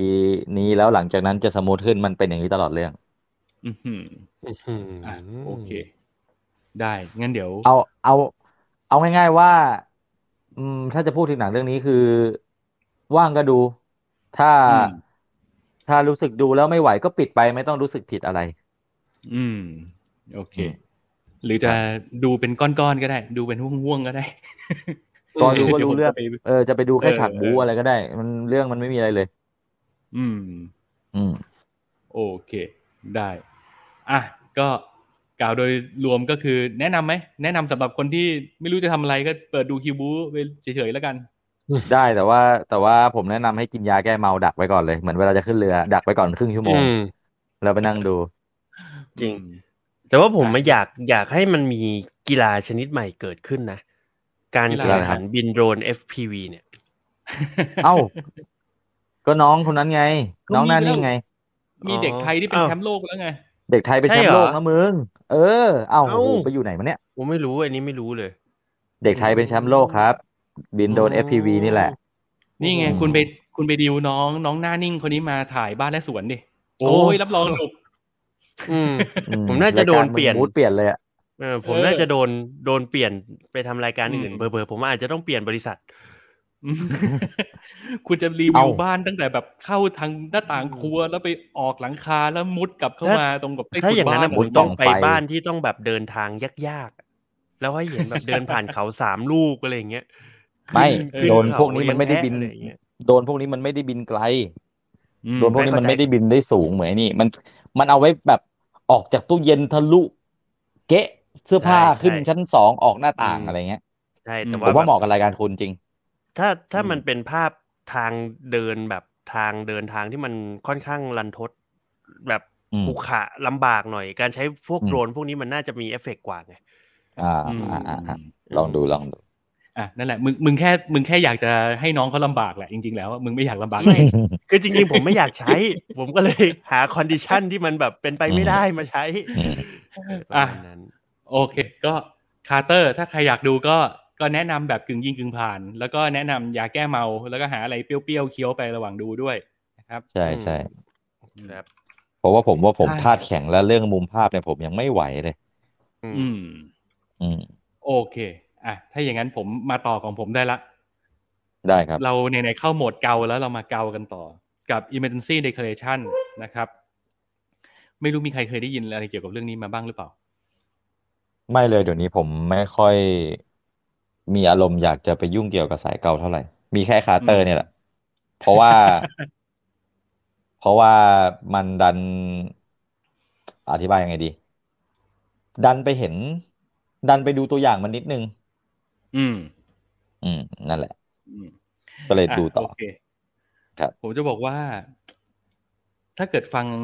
เรื่องเมื่อกี้แล้วรู้สึกกังขากับความสามารถของทีมงานโปรดักชันเกาหลีเนี่ย ผมว่าเราสามารถล้างคำสบประมาทได้ด้วยหนังเรื่องนี้ แล้วก็ยังฉายอยู่ในโรงภาพยนตร์อยู่ตอนนี้นะครับครับเรื่องนี้เนี่ยมันเป็นความทะเยอทะยานที่โอ้โหถือว่าเป็นขั้นสุดอีกเบอร์หนึ่งเหมือนกัน ก็ไอ emergency declaration เนี่ยมันว่าด้วยเรื่องของคำคำนี้เลย emergency declaration อะมันคือคำศัพท์ในแวดวงการบินที่มันเหมือนกับว่าเปิดเรื่องมามันจะปูให้ก่อนเลยนะ ว่าคำเนี้ยความหมายของมันก็คือการ ประกาศขอลงจอดฉุกเฉิน ซึ่งมันศักดิ์ศรีของคำประกาศเนี้ยมันเทียบเท่ากับการประกาศกฎอายการศึกบนฟ้า นั่นหมายความว่ามันไม่สามารถปฏิเสธคำขอนี้ได้ มันแปลว่ามันต้องฉุกเฉินจริง ๆ เครื่องบินมันถึงประกาศ emergency declaration แล้วก็ขอลงจอด อะ พอมันเล่าให้เราฟังปูพื้นฐานเกี่ยวกับคำประกาศอันนี้เสร็จปุ๊บเนี่ย มันก็ว่าด้วยเรื่องของไอ้หนุ่มหน้าหล่อคนหนึ่งที่ทำตัวแบบ เอ๊ะบินไปเที่ยวไหนดีนะ บินไปไฟล์ไหนดี จนสุดท้ายคือก็อะโอเค งั้นไปที่นี่แล้วกัน แล้วเราก็จะเห็นอีกหลากหลายชีวิตที่กำลังจะเดินทางไปในเป้าหมายเดียวกัน พอขึ้นไปบนเครื่องปุ๊บแล้วเราก็จะได้เห็นว่า เอ้าไอ้หน้าหล่อนี่มันเอาเชื้อโรคขึ้นมาบนเครื่องด้วยว่ะอืมแล้วมันทำการเอ่อแพร่เชื้อบนนั้น อืม ซึ่ง ก็ไม่ได้ยากเกินคาดเดา สุดท้ายแล้วมันก็ว่าด้วยเรื่องของหนังมหันตภัยที่ว่าด้วยเรื่องพื้นที่จำกัดและผู้คนหลากหลายชีวิตต้องไปอยู่ในพื้นที่นั้น โดยที่อืมไอ้พื้นที่จำกัดเนี่ยมันคือเครื่องบินไงแล้วมันมีเชื้อโรคที่แพร่กระจายอยู่ทั่วไปในเครื่องบินลำนี้ แล้วมันอยู่บนฟ้าแล้วอะปัญหาก็คือมันก็ต้องพยายามหาที่ลงจอด มันก็ต้องประกาศ emergency declaration เพื่อที่จะขอลงจอดและแก้ปัญหาบนนั้น แต่นั่นแหละ มันก็จะใกล้เคียงกับกับเหตุการณ์ที่มันเกิดขึ้นในโลกเราเร็วๆนี้อะนะว่าไอ้ช่วงที่โควิด มาแรก ๆ แล้วเราเพิ่งรู้จักโควิด กันนะทุกคนก็กลัวไงมันก็เลยครับเป็นเหตุให้ พอรู้ว่าบนเครื่องลำเนี้ยมันมีเชื้อโรคมีไวรัสอะไรบางอย่างแพร่ระบาดอยู่เนี่ย คนก็ไม่อยากให้มันลงจอดอื มมันก็เลยต้องทู่สีบินวนไปเรื่อยๆ บนสสถานการณ์บนเครื่องบินที่มันก็วุ่นวายขึ้นไปเรื่อยๆ ในขณะเดียวกัน ไอ้ภาคพื้นดินเนี่ย มันก็ดันมีไอ้จ่าคนหนึ่งไอ้จ่าคนนี้คือ คือน้าคนขับรถในพาราไซอะ อืมอืมเล่นเป็นคุณจ่าคนหนึ่งที่เมียแกก็อยู่บนเครื่องลำนี้ด้วย และแกก็เลยต้องอืมพยายามหาทุกวิถีทางเพื่อที่จะแก้ปัญหาที่เกิดขึ้น อืม เรื่องคร่าวๆประมาณนี้เล่าเป็นพล็อตเฉยๆแล้วกัน เพราะว่า มันถ้าเกิดไปตามดูในโรงเนี่ย เออ จะได้ไม่เสียทรสนะครับอืมแต่ว่าสิ่งหนึ่งที่อยากจะบอกเลยก็คือ เฮ้ย มันเป็นเป็นอีกครั้งหนึ่งที่เกาหลีพิสูจน์ให้เราเห็นว่ามาตรฐานการสร้างงานแบบแบบอุตสาหกรรมภาพยนตร์เกาหลีนี่มันมันไปไกลมากแล้วจริง ๆ แล้วเรื่องเนี้ย มันเทียบเท่า เรียกว่าเทียบเท่าฮอลลีวูดได้เลย อืม ด้วยมาตรฐานการสร้างด้วยบทด้วยจังหวะทุกสิ่งทุกอย่างการแสดงอะไรมัน โอ้โห เหนือชั้น คือถ้ากูเป็นฮอลลีวูดนี่คือกูต้องเสียวแล้วอะว่าแบบ มึงทำทำกันมันขนาจ่ดอมาแล้นี้วเลยเหรอเนี่ย เออมันจ่อมาแล้วจริง ๆ แล้วก็ดีกล่าวโดยรวมก็คือดี แต่ว่าถ้าถามว่าโดยส่วนตัว ผมไม่ได้รู้สึกชอบหรือหรือรักหนังเรื่องนี้ขนาดนั้น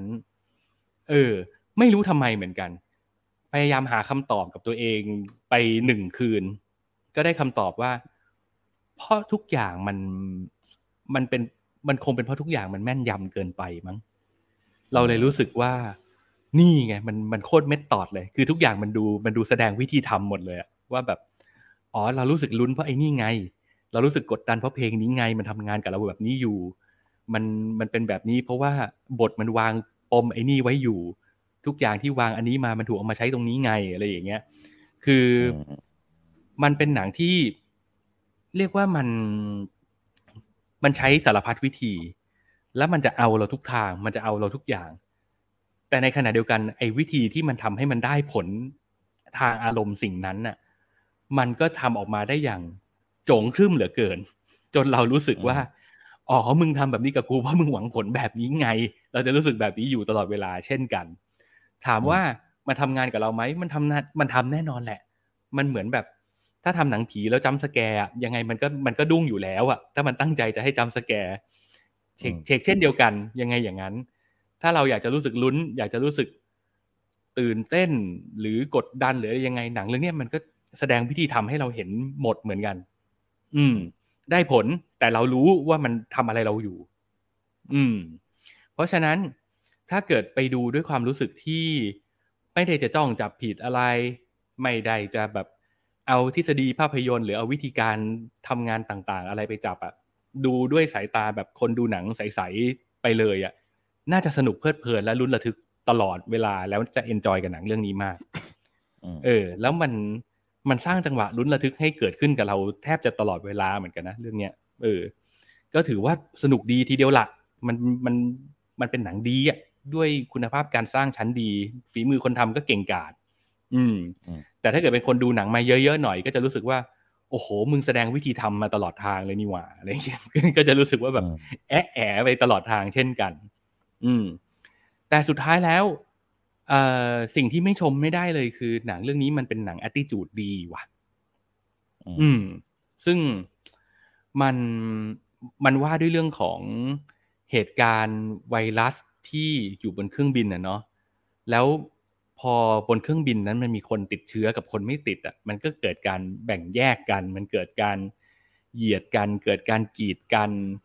เกิดความหวาดกลัว เกิดความรู้สึกที่ โอ้โห ฉันไม่อยากเป็น ฉันยังไม่อยากตายตอนนี้ แกเป็นแล้วแกก็ไปอยู่กับไอ้พวกนั้นสิ บนเครื่องก็แบ่งแยกกันในระดับหนึ่งแล้ว ไอ้ภาคพื้นดินก็ยิ่งแบ่งแยกอีก มันก็จะยิ่งมีคนที่แบบรู้สึกว่า เฮ้ย มันต้องได้ลงจอดสิมันมีคนยังไม่ติดอยู่บนนั้นนะ มันมีโอกาสหายนะ มันก็จะมีไอ้คนที่กลัวที่แบบ ไม่อยากให้พวกนี้ลงจอดเลยเดี๋ยวมันเกิดมันติดระบาดบ้านเราทำยังไงล่ะอะไรอย่างเงี้ย มันมีความคิดเห็นจากทั้งคนที่มนุษยนิยมมาก ๆ แล้วก็มีความคิดเห็นจากคนที่อยู่ในฝ่ายชาวเน็ตมาก ๆ ที่แบบแหมไอ้พวกที่ติดมันเป็นพวกไปฮาวายพวกนี้มันมีตังค์ทำไมเราต้องไปเดือดร้อนกับพวกมันด้วยอะไรคือสารพัด สารพัดซึ่งในสถานการณ์ที่มันเป็นแบบเนี้ยมันมันหนังมันสร้างให้เราเกิดคำถามมากมายว่า เออ สุดท้ายแล้วความเป็นมนุษย์ของเรามันอยู่ตรงไหนวะคือพอถึงเวลาที่ต้องเอาตัวรอดแล้วเราทุกคนก็แสดงสันดานดิบกันออกมาแบบเนี้ยเหรอ อืม แต่แต่หนังมันก็ให้คำตอบที่ดีกับเรา ซึ่งตรงนี้เป็นสิ่งที่ โอ้ ไม่ชมไม่ได้เลย หนังมัน มันมีบทสรุปที่ดี แล้วมันก็ถ่ายทอด attitude ที่ดี แล้วก็น่าจะเหมาะกับกับภาวะทางจิตใจของของเราทุกคนบนโลกในช่วงเวลาแบบเนี้ยที่มันจะต้องแบบ เออโลกมันวุ่นวายก็จริงอะมนุษย์มันไม่ได้ขาวสะอาดมันเทาๆกันไปหมดก็จริง แต่ว่าสุดท้ายแล้วเรายังเป็นมนุษย์กันอยู่นะเฮ้ยอะไรอย่างเงี้ย เออ แล้วมนุษย์มันดีกว่าสัตว์ประเภทอื่นอย่างไรเล่าอะไรอย่างเงี้ย เออเรารู้สึกว่ามันมันถ่ายทอดสิ่งเหล่านั้นออกมาได้ดี อืมมีมีคำถามครับ ครับผม ไอเชื้อไวรัสนี่มันถูกเล่าให้เห็นว่าน่ากลัวขนาดไหนครับ โอ้โห มันทำภาพให้เห็น แล้วแล้วน่ากลัวใช้ได้ หลายคนอาจจะเข้าใจผิดว่ามันเป็นเชื้อซอมบี้ด้วยซ้ำนะ ด้วยวิธีการตั้งชื่อไทยของมันนะมันเรื่องนี้มันตั้งชื่อไทยว่า ไฟคลั่งนรกชีวะอะไรอย่างเงี้ย ซึ่งแบบอืมคนก็คิดว่าแบบติดแล้วเป็นซอมบี้หรือเปล่าวะอะไรเงี้ย แต่แต่จริงๆมันก็เป็นแบบเป็นเชื้อไวรัสที่ติดแล้วตายแหละ และไอความน่ากลัวของมันมันทำให้เราเห็นแบบ โอ้ น่ากลัวใช้ได้ คือคือก่อนตายมันจะไม่ตายเฉยๆอะ มันจะมีอาการแบบ โอ้โห ทรมานใช้ได้ อืมอืมอะกล่าวโดยรวมก็คือถ้าเกิด ยังทันอยู่ละมั้งนะ ตอนเนี้ยน่าจะยังพอมีในโรงอยู่ คือสามารถไปตามดูกันได้นะครับ หนังดีทีเดียว หนังดีทีเดียว ถ้าเกิดไม่ไปติดเรื่องแบบเห็นเห็นวิธีทำอะคือถ้าเป็นถ้าเป็นภาษารายการหนังหน้าแมวเขาก็จะบอกว่าเหมือนเหมือนดูอุลตร้าแมนแล้วเห็นซิปอะอืมมันมันมีความรู้สึกแบบนั้นอยู่ เออไอเราใจเราก็อยากจะเชื่อแหละว่ามันคืออุลตร้าแมนจริง ๆ มาสู้กับสัตว์ประหลาดจริง ๆ แต่เสือกเห็นซิปอะไรเงี้ยเออมันเป็นแบบนั้น อืม อะโอเค ประมาณนี้นะฮะ เราไปเรื่องอะไรต่อกันดีฮะ เราจะกลับมาที่ Lightyear ไหมหรือเป็น Day Shift ดีเดี๋ยวผมผมขอ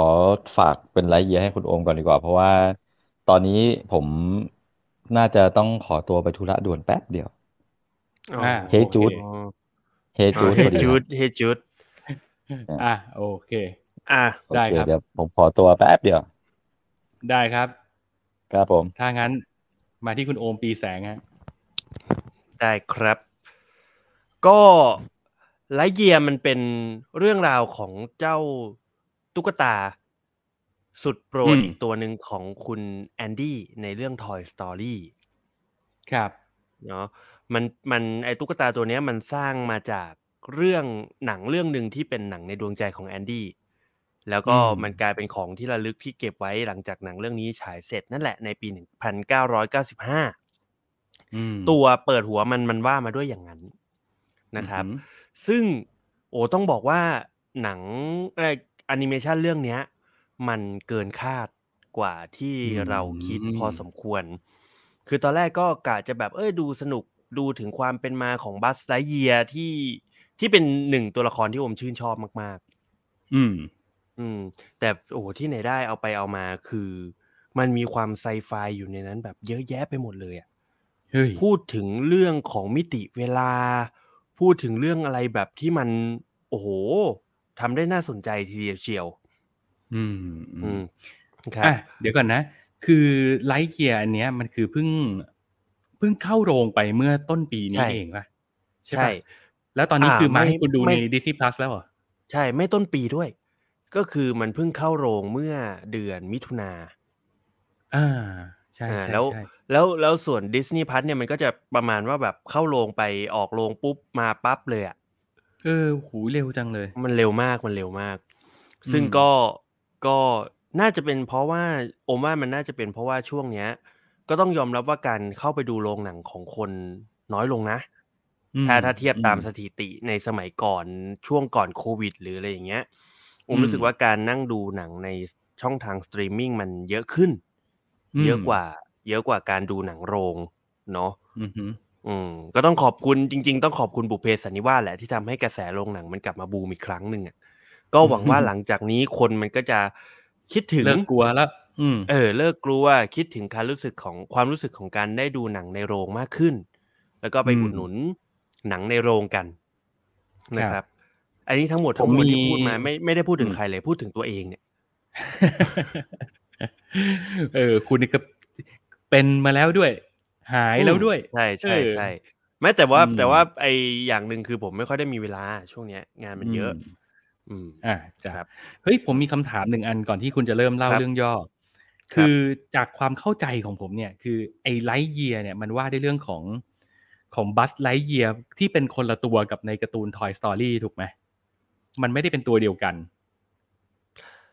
อืมคือคือไอมันตัวคือบัไอสตัวไลเยีย Buzz- คือไอตัวบัสอืมไลเยียที่มันอยู่ใน Toy Story อะมันคือของอืมเล่นที่สร้างจากหนังใช่แล้วไอใช่ไลเยียใช่มันคือหนังเรื่องนั้นที่เป็นที่เป็นต้นทางถูกปะใช่ ใช่ อืมโอเค โอเค อืมครับ มันมันไม่ได้เอาเอาบัสไลเยียที่เป็นตัวการ์ตูนมามาเล่าต่ออมแต่มันเป็นอืมเป็นหนังเรื่องนั้น ซึ่งอืมนั่นแหละครับ หนังมันว่าด้วยเรื่องของบัสไลเยียที่เป็นทหารกลุ่ม Space Ranger อืม อ่า ที่วันดีคืนดีเนี่ยเขาได้ไปเหมือนสำรวจดาวเคราะห์ครับที่ห่างจากโลกโอ้โหหลายล้านปีแสงเลย อืม แต่ในบนดาวเคราะห์ดวงนั้นเนี่ยมันก็มีสัตว์ประหลาดมีอะไรมากมายที่สุดท้าย พอต้องออกจากดาวดวงนั้นเนี่ยมันเกิดอุบัติเหตุ จากการขับของบัสไลเยียทำให้กลุ่มคนที่ไปสำรวจดาวดวงนั้น เนี่ยต้องติดแงกกันอยู่ในดาวเคราะห์ดวงนั้น อืม อืมบัสไลเยียกับ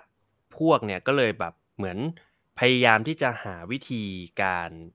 กลับไปยังโลกที่เขาอยู่ อืม อืม นั่นแหละ นั่นนั่นก็คือเรื่องเรื่องต้นทางที่มันเกิดขึ้น อะอืมพอพอเราเริ่มตั้งลกลากและ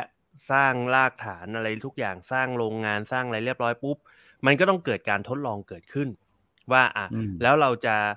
จะนำยานของเราเนี่ยกลับไปได้ยังไง ไอตัวบัสไลเยียเนี่ยมันก็เลยอาสาเป็นคนขับยานอืม เพื่อไปทดลองพลังงานที่มันที่มันค้นพบก่อนอืมอืมนั่นแหละ พอขับไป สมมุติมันมันมันมันเป็นการทดลองการขับรอบรอบดวงอาทิตย์ แล้วก็อืมอ่า ในระยะเวลาสี่นาทีสี่นาทีนะคุณต้องกลับมาแล้วนะเหมือนอืมเหมือนเหมือนดูอ่าพลังงานว่ามันใช้งานได้ไหมไอ้บัสไลเยียมันก็ขึ้นไป เหมือนพลังงานมันก็มีปัญหานู่นนั่นนี่ ใช้เวลาประมาณสี่นาทีกว่าก็จริง แต่พอกลับวนกลับมาดาวเคราะห์ดวงนั้นเนี่ย มันไม่ใช่แค่สี่นาทีบนดาวเคราะห์นั่นไงอืมคือสี่นาทีของ Buzz Lightyear ที่อยู่บนยานเนี่ยอืมันเทียบเท่ากับสี่ปีบนดาวเคราะห์ดวงนั้นอืมอืมถ้าเกิดจะให้เข้าใจทฤษฎีนี้ควรจะต้องไปดู Interstellar มาก่อน Interstellar ใช่ใช่ มันมันมีความวิธีแกเดียวกัดนเชื่อมโยงกับแนวความคิดของ Interstellar อยู่ อืมซึ่งคือโอมก็เลยบอกแต่นี่ต้นไงว่า อ่าอ่าว่า นิดนึงคุณโอมเดี๋ยวขอขอเล่าเสริมจากคุณโอมนิดนึงคือมไอสิ่งที่ไลท์เยียร์มันกำลังทดลองอะครับ มันคือการค้นหาแหล่งกำเนิดพลังงานที่จะทำให้ยานอวกาศของมันเนี่ย สามารถบินเร็วเหนือแสงได้ อืมอืมอืมมันเลยมันเลยทำให้เวลาของมันน่ะเดินช้าลง อืมอืมแต่ตอนแรกอ่ามันไม่รู้โอเคอันเนี้ย อันเนี้ยมันอืมมันคือมันเกิดจากความไม่รู้เนาะซึ่งอืมในตัวอืมนั่นแหละหลังจากหลังจากที่มันที่มันวนครบ สี่นาทีเนี่ย แต่บนดาวเคราะห์ตรงนั้นมันคือสี่สี่ปีอะนั่นเท่ากับว่าการทดลองบินหนึ่งครั้งของมันเนี่ย มันจะเสียเวลาบนดาวเคราะห์ตรงนั้นไปสี่ปี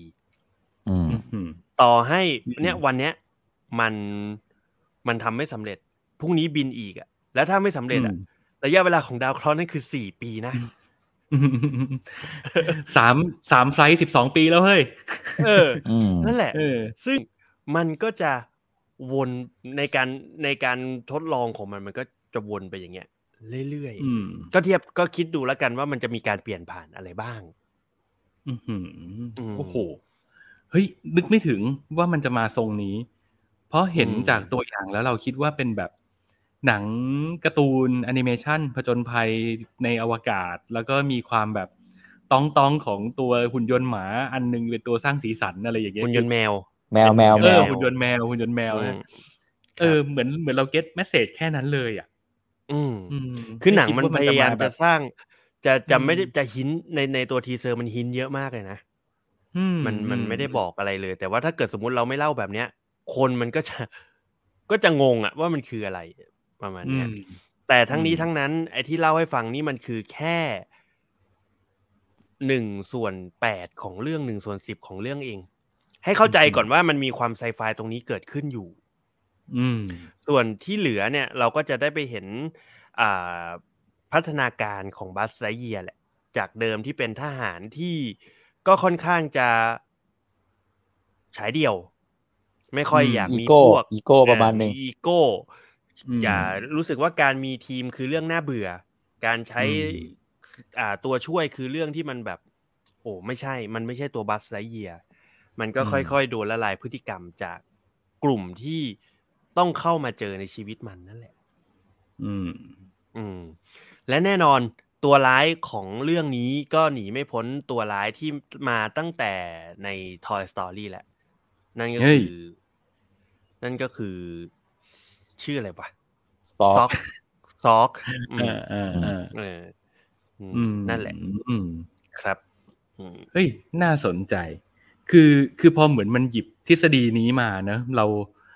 ไอ้โนแลนมันดันทำให้เราเห็นในอินเตอร์เซลล่าไงว่าอืมเวลาเอาฟิสิกส์มารับใช้ดราม่าแล้วทำดีเนี่ยมันดีขนาดนี้นะเฮ้ยอะไรอย่างเงี้ยซึ่งซึ่อังนเนี้ยอืมไม่แพ้กันไม่แพ้กันเออแต่เอาอยากได้ยินคำนี้ แต่แต่ต้องบอกว่า Interstellar ก็เป็นหนังครูของ Buzz Lightyear เรื่องนี้นะ อืม อ่า มันโอเคมันมีมันมีโมเดลนั้นอยู่ มันมีโมเดลนั้นอยู่อื มอืมันก็มีความแบบอะเจริญรอยตามครูบานิดนึอางอะจารย์ปาเจเรื่องราของนิดนึงเรื่องของอืมเวลาคนหนึ่งไปคนหนึ่งรออะนะอืมมันก็ว่ากันไม่ได้หรอกใช่ไหมแต่สิ่งอืมหนึ่งที่ที่น่ารัก คือคือต้องต้องบอกก่อนว่าแอนิเมชันเรื่องนี้มันเป็นสูตรสำเร็จของพิกซ่านะมต้องบอกก่อน อ่ามันเป็นสูตรสำเร็จของพิกซ่านะที่เริ่มต้นเห็นความผิดพลาดของตัวละครหลัก แล้วค่อยๆ ให้ตัวละครหลักนั้นมันเรียนรู้ เรียนรู้ทั้งตัวเอง เรียนรู้ทั้งคนอื่นหรืออะไรก็ตาม แล้วก็นำไปสู่ปลายทาง อันนี้มันก็เป็นสูตรสำเร็จของพิกซ่าเกือบทุกเรื่องนั่นแหละ แต่ว่าอืมทั้งนี้ทั้งนั้น โอ้แอนิเมชันเรื่องนี้มันทำให้เรารู้สึกว่าเราได้กลิ่นพิกซ่ากลับมาเต็มๆอีกครั้งหนึ่งอะอืมเออ แล้วแล้วแฟนพิกซ่าก็น่าจะแบบมีความสุขกับมัน คือผมรู้สึกว่าสุดท้ายแล้ว ต่อให้มันจะเป็นสูตรสำเร็จยังไง แต่ถ้าเกิด เรารู้สึกเราผูกพันกับตัวละครหรือว่าเรา ตัด logic บางอย่าง ตัดความความสูตรสำเร็จออกไป ก็ยังเป็นอะไรที่เรารู้สึกซาบซึ้งแล้วก็สนุกกับการได้ดูแอนิเมชันของพิกซ่าอยู่ดีอะอืมมต้องรุ่นใหญ่หน่อยไหมหรือเด็กก็ดูได้ ดูดูทรงมันเฮ้ยเหมือนมันจะยากหน่อยป่ะจผมริว่างๆอ่าอะคุณลงพูดก่อนชิคุณลว่างพูดก่อนคุณลงพูดก่อนคุณลงพูดก่อนคือคือผมรู้สึกว่าถ้า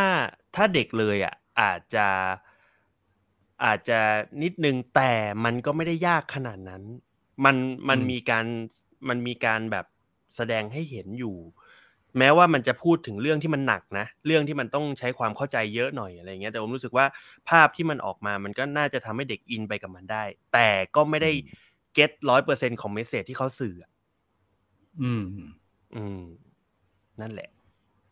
โอประเคมาณนั้นอาชินว่าไงครับอืมไม่ผมผมจะบอกว่า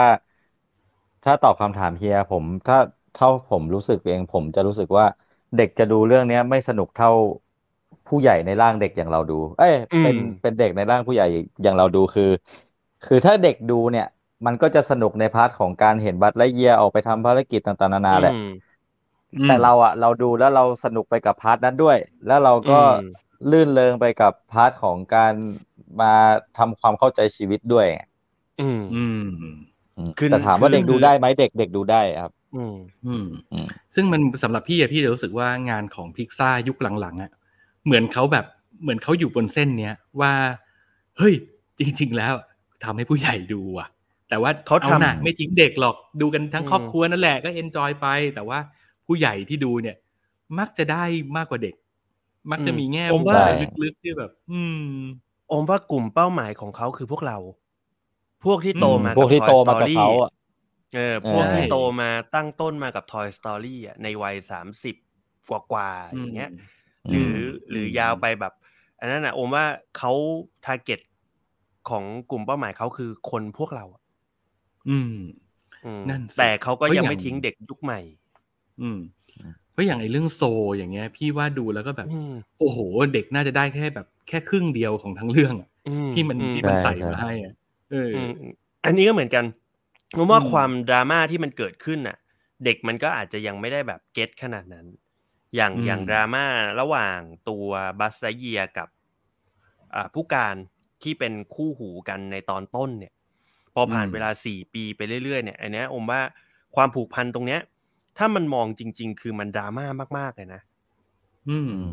อืมอืม แต่ว่าเอาโอเค ถ้าเกิดเป็นเด็กดูเด็กในวัยสิบกว่าขวบดูหรืออะไรก็ตามดูอย่างเงี้ยเขาก็อาจจะไม่ได้ไปโฟกัสกับเรื่องนั้นเขาจะอืมโฟกัสกับก็เขาก็เลยมีไอ้ไอ้ซ็อกเข้ามาไอ้ซ็อกอืมที่เป็นแมวหุ่นยนต์เข้ามาอืมอืมเออผมว่าไอ้ซ็อกมันก็จะเข้ามาช่วยระหว่างแกลบตรงเนี้ยแกลบระหว่างที่เด็กไม่เก็ตเรื่องของ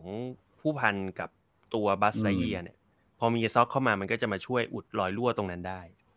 เคลือบน้ำตาลหน่อย ให้เด็กมันกินได้หน่อยเฮ้ยเออใช่มแต่เอ๊ะมันจะเคลือบน้ำตาลจริงหรือเปล่าไอ้ซ็อกนี่มันก็แหมแหมไม่อยากจะพูดเลย เฮ้ยเอ้เอ้ยยอะไรไอ้นี่เป็นมุมมองของคนรักแมวหรือเปล่าเออแต่แต่แต่ประเด็นคือด้วย character ของมันเนี่ย มันทำให้เด็กแบบ โอเค ติดไปกับมันได้ แต่รักมากอืมรักไอ้ Sox มากอืมมันอืมมันฉลาดเกินไปอะ เจ้าแมวส้มเนี่ย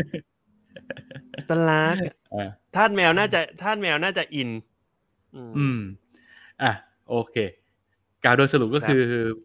ดูได้ทั้งครอบครัว แนะนำแรงๆอีกหนึ่งเรื่อง ใช่ใช่ใช่ผมว่าการที่ดูกับ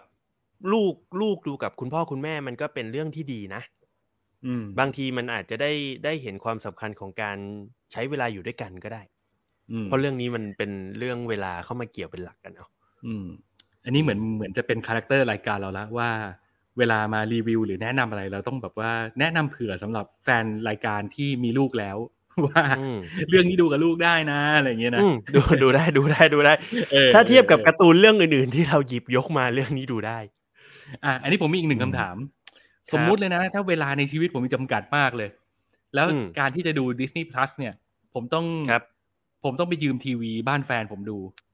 ครับ ซึ่งผมซึ่งผมต้องไปขั้นเวลาความสนุกของพ่อแม่แฟนผมด้วยเพ ราะฉะนั้นเนี่ยผมมีโอกาสเลือกได้แค่หนึ่งเรื่องอืมระหว่างเพลกับ Lightyear เลือกเรื่องไหนดีวะ อยู่ที่ว่าเฮียมีเวลาเท่าไหร่ เฮ้ย มันต่างกัน Lightyear มัน Lightyear มันชั่วโมงสี่ห้าอะเพย์มันเท่าไหร่นะ เพย์มันสองชั่วโมงกว่า ใช่ปะโดยประมาณ เอางี้ เอางี้โอมแนะนำว่าเฮียดูสถานการณ์ที่บ้านเฮีย ที่บ้านแฟนเฮีย ถ้าเขาไม่ได้ซีเรียสกันมาก ถ้าเขาไม่ได้ซีเรียสแฟนะนพ่อวันแฟนไหนกูจะดู happy บอลแล้วอะไรอย่างเงี้ยเออเอออ่า ถ้าถ้าพ่อแฟนจะดูบอลแล้ว แต่ว่าเขาอารมณ์ดีดูเพลอืงมมันจะได้ฮึกเหิมก่อนดูบอล แต่ถ้าสมมุติว่า ถ้าสมมุติว่าสมมุติพ่อพ่อพี่แก้วเป็นแฟนแมนยูอืมแล้วดูบอลจบมาแล้วแพ้แบบเมื่อวานอืม แนะนำว่าเปิด Buzz Lightyear ไม่ก็โอเค I am Groot อย่าเปิดเพลงไม่งั้นเขาจะโอเคเดือดดานแล้วก็ไล่ฆ่าทุกคนบนบ้านในบ้านได้ ไม่งั้นเอาเลเซอร์มาไล่ยิงกู อันตราย อันตรายอืมเอ้ยแต่อืผมเห็นต่างนะ ผมว่าควรดู Lightyear อ่าไม่โอเคโอเค อ่าอ่าอ่าก็เอ้ยมีเหตุผลไอ้รองรับไหมฮะ เป็นจริง ๆ อย่างที่มันมันคือคำที่เฮียพูดเลยครับ ว่าเซอร์ไพรส์เหมือนกันว่าไม่คิดว่ามันจะมาแนวนี้ไงคืออือืมมมันมันมันเปิดเรื่องด้วยด้วยคำที่พูดว่า สิ่งที่เรากำลังจะได้ดูเนี่ย คือ Lightyear ที่ทำให้ Andy คลั่งไคล้ตัวละคร Lightyear ใช่อืมมันอืมเปิดมาด้วยเราก็เลยคำนั้นตั้งเราก็เลยปักธงว่ามันน่าจะมาทางแบบ ดู Powerpuff Girl อะ เออ action อืมจ๋าๆมันมันๆตามเด็กยุคเอนั้นอนะนะอืมันกลับกลายเป็นว่ามันมี message นี้เข้ามาเราก็เออ แล้วมันทำได้ดีเราก็เซอร์ไพรส์ดีเหมือนกัน ใช่ อืม แล้วอืมแล้วตัวละคร Lightyear มันก็มีมิติของมันอะอืมโอเคอืมอะแต่โอ้แต่เลืแออกบเสียยากดายเลยนิดนึงคืออมรู้สึกว่ามันมันแอบเก็บตัวละครไม่ครบ อืม อืม มันมันแอบเก็บไม่ครบอย่างทำอไมย่างตัวละอยากครให้ที่ไอ้ปูโปเตโต้มาเฮดผม อะไรเงี้ยไม่ไม่ไม่ใช่ไม่ใช่ไม่ใช่ไอ้นี่มันคือไม่เกี่ยวกับในทอยสตอรี่ใดๆเลยแฮมแฮมโผล่มามันถ้ามีไอ้ไอ้ไอ้เล็กโผล่มาก็เกินไปอะไรอย่างเงี้ยมันไม่ใช่อือืมมคือคือมันจะมีตัวละครตัวหนึ่งที่มันเปิดหัวมาต้นเรื่อง อืม เออ แล้วรู้สึกว่ามันหายไปเลย ก็เลยรู้สึกว่า เอ้ยปกติพิกซ่ามันไม่ทำอย่างนั้นนี่นาเอ้ไออืมไอแมวที่เราพูดถึงนี่ไม่ใช่ไอ Sox จริงเปล่าวะซอกซอกซอกอืม แล้วตัวร้ายมันอะชื่ออะไรนะ Zurg Sox Zurg เออ Zurg เออ Zurg อืมอืมแต่เซิร์กเนี่ยเฉลยเซิร์กเนี่ยก็จี๊ดเหมือนกันนะพอแล้วพอแล้วพอแล้วพอแล้วโอเคโอเคโอเคโอเคไปดูเถอะไปดู มันมันชั่งใจยากไง เพราะว่าไม่ว่าจะเป็น Lightyear หรือเพลเนี่ย มันเป็นหนังที่มันสร้างขึ้นมาเพื่อเด็กโข่งอย่างพวกเราไงแล้วเราก็รู้สึกว่ามันแบบหมุดหมายแห่งยุคสมัยอะเนาะ มันถูกเอาอืมกลับมาบอกเล่ากับเราอีกครั้งหนึ่งอะไรอย่างเงี้ย ก็เลยรู้สึกใช่ว่า โอ้โห มันน่าดูทั้งคู่เลยว่ะ อืม อืม อันเนี้ยดี เกินเกินคาด ใช้คำว่าเกินคาดสำหรับโอมละกันอืมแต่ว่าอืม feedback เขาก็ไม่ได้ดีมากนะ ก็คือก็ก็จะมีคนบ่นเยอะเหมือนกันนะอืมกับกับแอนิเมชันเรื่องนี้แต่เข้าใจได้ เพราะอมว่าเสียงเขาคแตงกคาดหวังเรื่องนี้กับเสียงแตกการเข้าไปดูความความโลดโผนความ action ของรัฐบัสไลเยีย อืม เออ แต่สุดท้ายมันมันมันเจอดราม่าซะเยอะกว่าเจอมันจี๊มาดเจออะไรซะงั้นซะเยอะกว่าอะไรอย่างเงี้ยเออเออก็ว่าไม่ได้อีกก็ว่าเขาไม่อีได้กหน่อย อีกหน่อยในมหาลัยต้องเปิดสอนแล้ว เป็นแบบภาควิชาฟิสิกส์เพื่อความจี๊ดแต่อยากเห็นพิกซ่าทำอะไรที่มันเป็นดราม่าจ๋าๆจริงจังมากเลยนะ แบบอัพอะไรเงี้ยเหรอไม่ไม่ไม่อยากเห็นเขาทำหนัง Inside ดรา Out ม่าไงอินไซด์เอาไม่ยังดราม่าไม่ไม่เอาพออีกเหรอไม่เอาการ์ตูนมาเกี่ยวแล้วว่าอยากให้เขาเห็นมาเป็นแบบภาคอะ เขียนบทให้คนแสดงอะบ้าอยากมันเป็นเห็สนตูดิโอความดราม่าแอนิเมชันคุณไม่หมายถึงว่าฟาวแล้วเข้าใจไม่ใช่คือเข้าอย่างใจนั้นคุณไปหมยถึงคาดหวังกับดีมเวิร์กอะไรอย่างงี้เดี๋ยววะให้เขาอะไปเขียนบทแล้วก็ให้แบบไอ้นั่นไปทำไงเราอยากเห็นแบบแต่นั้นผมว่าผมว่ามันจะตกม้าตายคุณ เพราะว่ามันจะเวลาเราดูการ์ตูนอะอย่างที่คุณก็พูดเองว่า มันเป็นสูตรสำเร็จอะคือเรารู้อยู่แล้วว่าเราจะเห็นอะไรอะแต่เราก็อนุโลมได้ให้ เพราะว่ามันเป็นการ์ตูนไง แต่สุดท้ายถ้าเกิดเขามาเป็นสูตรสำเร็จแบบเนี้ยแล้วยังเป็นหนังฟิลกู๊ดอะผมว่ามันอืมมันก็ตายอะมันมันเสียจุดขายตัวเองไปเอ่ออันนี้ในความคิดผมนะ อืมอืมนี่ก็เลยอยากลองเห็นไงแล้วเราก็จะได้เลิกเลิกอยากเห็นเขาแล้วก็ให้เขามากลับมาทำการ์ตูนจริงจังของเขาไงอ่าอ่าเนี่ยอยากได้อะไรไปเรื่อยอะเราอะเฮ้ยอยากรู้อยากรู้ว่าเราเรารู้สึกว่ามันน่าสนใจมากตั้งแต่โซแล้วคือผมชอบโซเออมากก็น่าลองดูนะอืมอืม ชอบแบบชอบเราเลยเราอะโซเนี่ย เราลองจินตนาการดูว่าโคโค่ก็ได้ ถ้าเป็นโคโค่อะแล้วเอาคนแสดงอะอืมมันจะได้ป็ live ผลเท่า action โคโค่เป็นที่เป็นแอนิเมชันบอกว่าวะผมว่าอาจจะไม่นะเว้ยอืมทั้งทที่พล็อตเรื่องมันคนแสดงได้เลยนะ ใช่อ่าใช่ใช่เออโซก็คนแสดงได้เลยนะ อืม อืมนาโนตอะอืมซึ่งคนเหมือนเอาเอาจริง ๆ ไลท์เยียเนี่ยอืม ก็เป็นไลท์แอคชั่นได้นะ อืม นั่นสิอู้แต่แนะนำแนะนำไปดูเถอะ อันเนี้ยอะอยากให้ดูโอจเคริง ระหว่างนี้ถ้าเกิดอยากดูแอนิเมชันที่เป็น live action ก็ไปดูนารูโตะเวอร์ชันก๊อปไมอ๋อก่อนๆเฮ้ยผมดูแล้ว อันนี้ขอนิดนึงได้ไหมโอ้โหผมอะมีมีแถคนมผมอะเป็นคนไม่เคยดูนารูโตะอืมแต่ว่าผมอะได้มีโอกาสดู อ่าเป็นเขาเรียกว่าเป็นอนิเมะที่อยู่ใน YouTube ครับ ไม่รู้ว่าเป็นแฟนแฟนอ่าเป็นคนแบบแฟนๆทำหรือเปล่าหรือว่าเป็นของจริง ไอฉากที่นารูโตะสู้กับซาสึเกะตอนสุดท้ายมั้งใช่ไหมเขาบอกอย่างนี้ใช่ปะมันไม่หลัเชิงงจาตกอนสุดท้ายหรอก มันจะเป็นก็ตเป็นอนช่วงหที่นึ่งเป็นเป็นตอนหนึ่งเป็นใช่ไหมเป็นตอนสำคัญที่ทำให้อืมตัวละครสองตัวที่เป็นแฟนๆรักเนี่ยมันต้องแยกทางกัน อืมอือืมมอืมอืมซึ่งณไอในใน moment นั้นอะ ซาสึเกะมันก็เก่งแล้วถูกปะมันเทพแล้วอืมมันเทพอยู่แล้วนารูโตะมันเป็นเด็ก มันเป็นเด็กมี skill พระเอกว่าอย่างนั้นเถอะอ่าอ่า ส่วนในนารูโตะเนี่ยมันก็ได้พลังแบบ พลังขี้โกงมาแล้วอะใช่ไหมมันเลยสู้นารูกันสโตะมน้ำสมเนื้อใช่ไหมตอนนั้นอะอืมเอาเดี๋ยวเดี๋ยวก่อนนะผมต้องผมต้องไปดูก่อนว่ามันมาไอ้แต่ผมอาจจะคาดเดาผิดก็ได้ว่ามันมามันหมายถึงตอนไหน แต่ว่า หลักๆ แล้วอะนะตัวละครนารูโตะมันคือตัวละครขี้แพ้แต่แต่ใจสู้อะแบบที่เราจะจะรักมันเราจะเห็นมันในการ์ตูนโชเน็นอะอือืมมอืม อืมเอ้ยนั่นแหละถ้างั้นเราแก้ปัญหาแมนยูด้วยการให้แบบเสพการ์ตูนโชเน็นบ้างไหมเผื่อจะปลุกวิญญาณนักสู้ขึ้นมาบ้างยากยากโอ้ยตอนนี้ดูอะไรก็อย่าไปปลุกมันเลย ให้มันนอนเป็นหมังเหงาไปอย่างนั้นแหละ อ่าคุณนพพรบอกว่าสวัสดีครับสามหนุ่มวันนี้ผมโดนอินแคนเทชันมาครับตอนเที่ยงวันนะครับ ไม่กล้าดูกลางคืน EP นี้สนุกสนานอืมเช่นเดิมครับ ชอบคำคุณโอม หมาไม่กิน ขอเอาไปใช้ในบางครั้งบ้างนะครับอ๋อยินดีครับพี่ยินดีครับอืมสวัสดีครับอืมนี่ไงเออแวะมาเรื่อจะงบอกแวะมาเรื่องแมนยูเพราะว่าคอมเมนต์คุณนพพรเนี่ยแหละอ่าอืมจะบอกว่าอย่างนี้ก็คือไอตอนของคุณก๊อฟเจ็ดนาทีเนี่ย ผมอืมเห็นได้ถึงความลงทุนของเขามาก ๆเลยนะ โอ้โหยเขาตั้งใจเขาบ้ามากเลยนะ แล้วเขาแบบอืมลงทุนจริงจังมากๆ แต่โอเคอืมค่าตัวค่าตัวน้องอาจจะไม่ต้องจ่าย ไปลงที่ CG ไปลงที่การถ่ายทำหมด แต่ก็ต้องนับถือใจจริง ๆ ว่า ในฐานะ fanboy แล้วทำอะไรอย่างเงี้ย ผมรู้สึกว่า โอ้โหเขาเขาเขาสุดในทางของเขาเหมือนกันนะ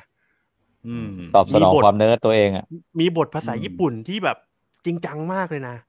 อืมเออเจ๋งดีเจ๋ง อันนั้ดีนผมเจ๋งดีชื่นชม ผมยังไม่ได้ดูเต็มๆ ผมดูแบบโฉบๆ แวบอ๋อๆพอดีเห็นมันขึ้นมาในฟีด ผมเลยกดดูนิดนึงอะไรเงี้ย แล้วก็สไลด์ไปอันอื่น เดี๋ยวว่าจะอุ๊มียเวลาเดี๋ยวจะกลับไปดูเต็มๆ สักทีเหมือนกัน ผมว่าทำถึง ถ้าในฐานะอืมแฟนบอยทำนะ ผมว่าทำถึงอืมเลย แต่ว่าน่าจะใช้เงินเยอะอยู่อืมซึ่งอันเนี้ยก็มาคิดเล่นๆ ว่า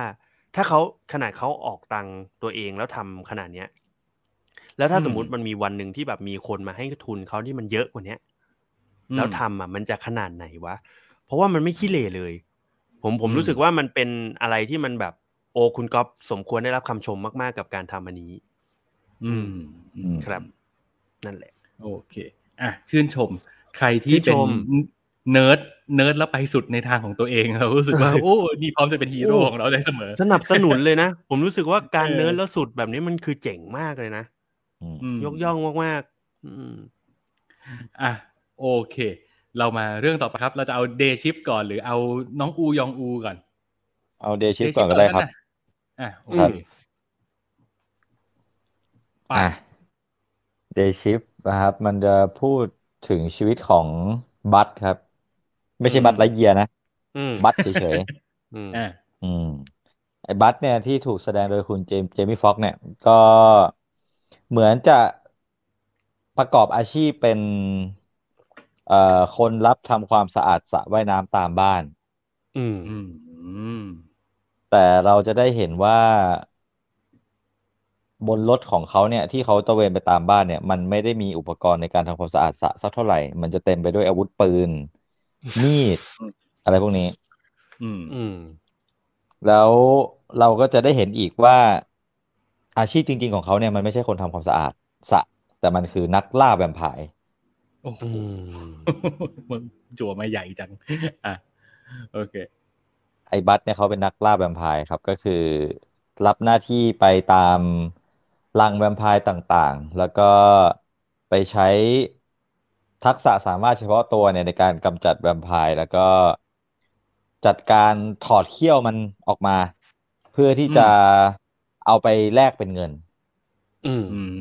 มก็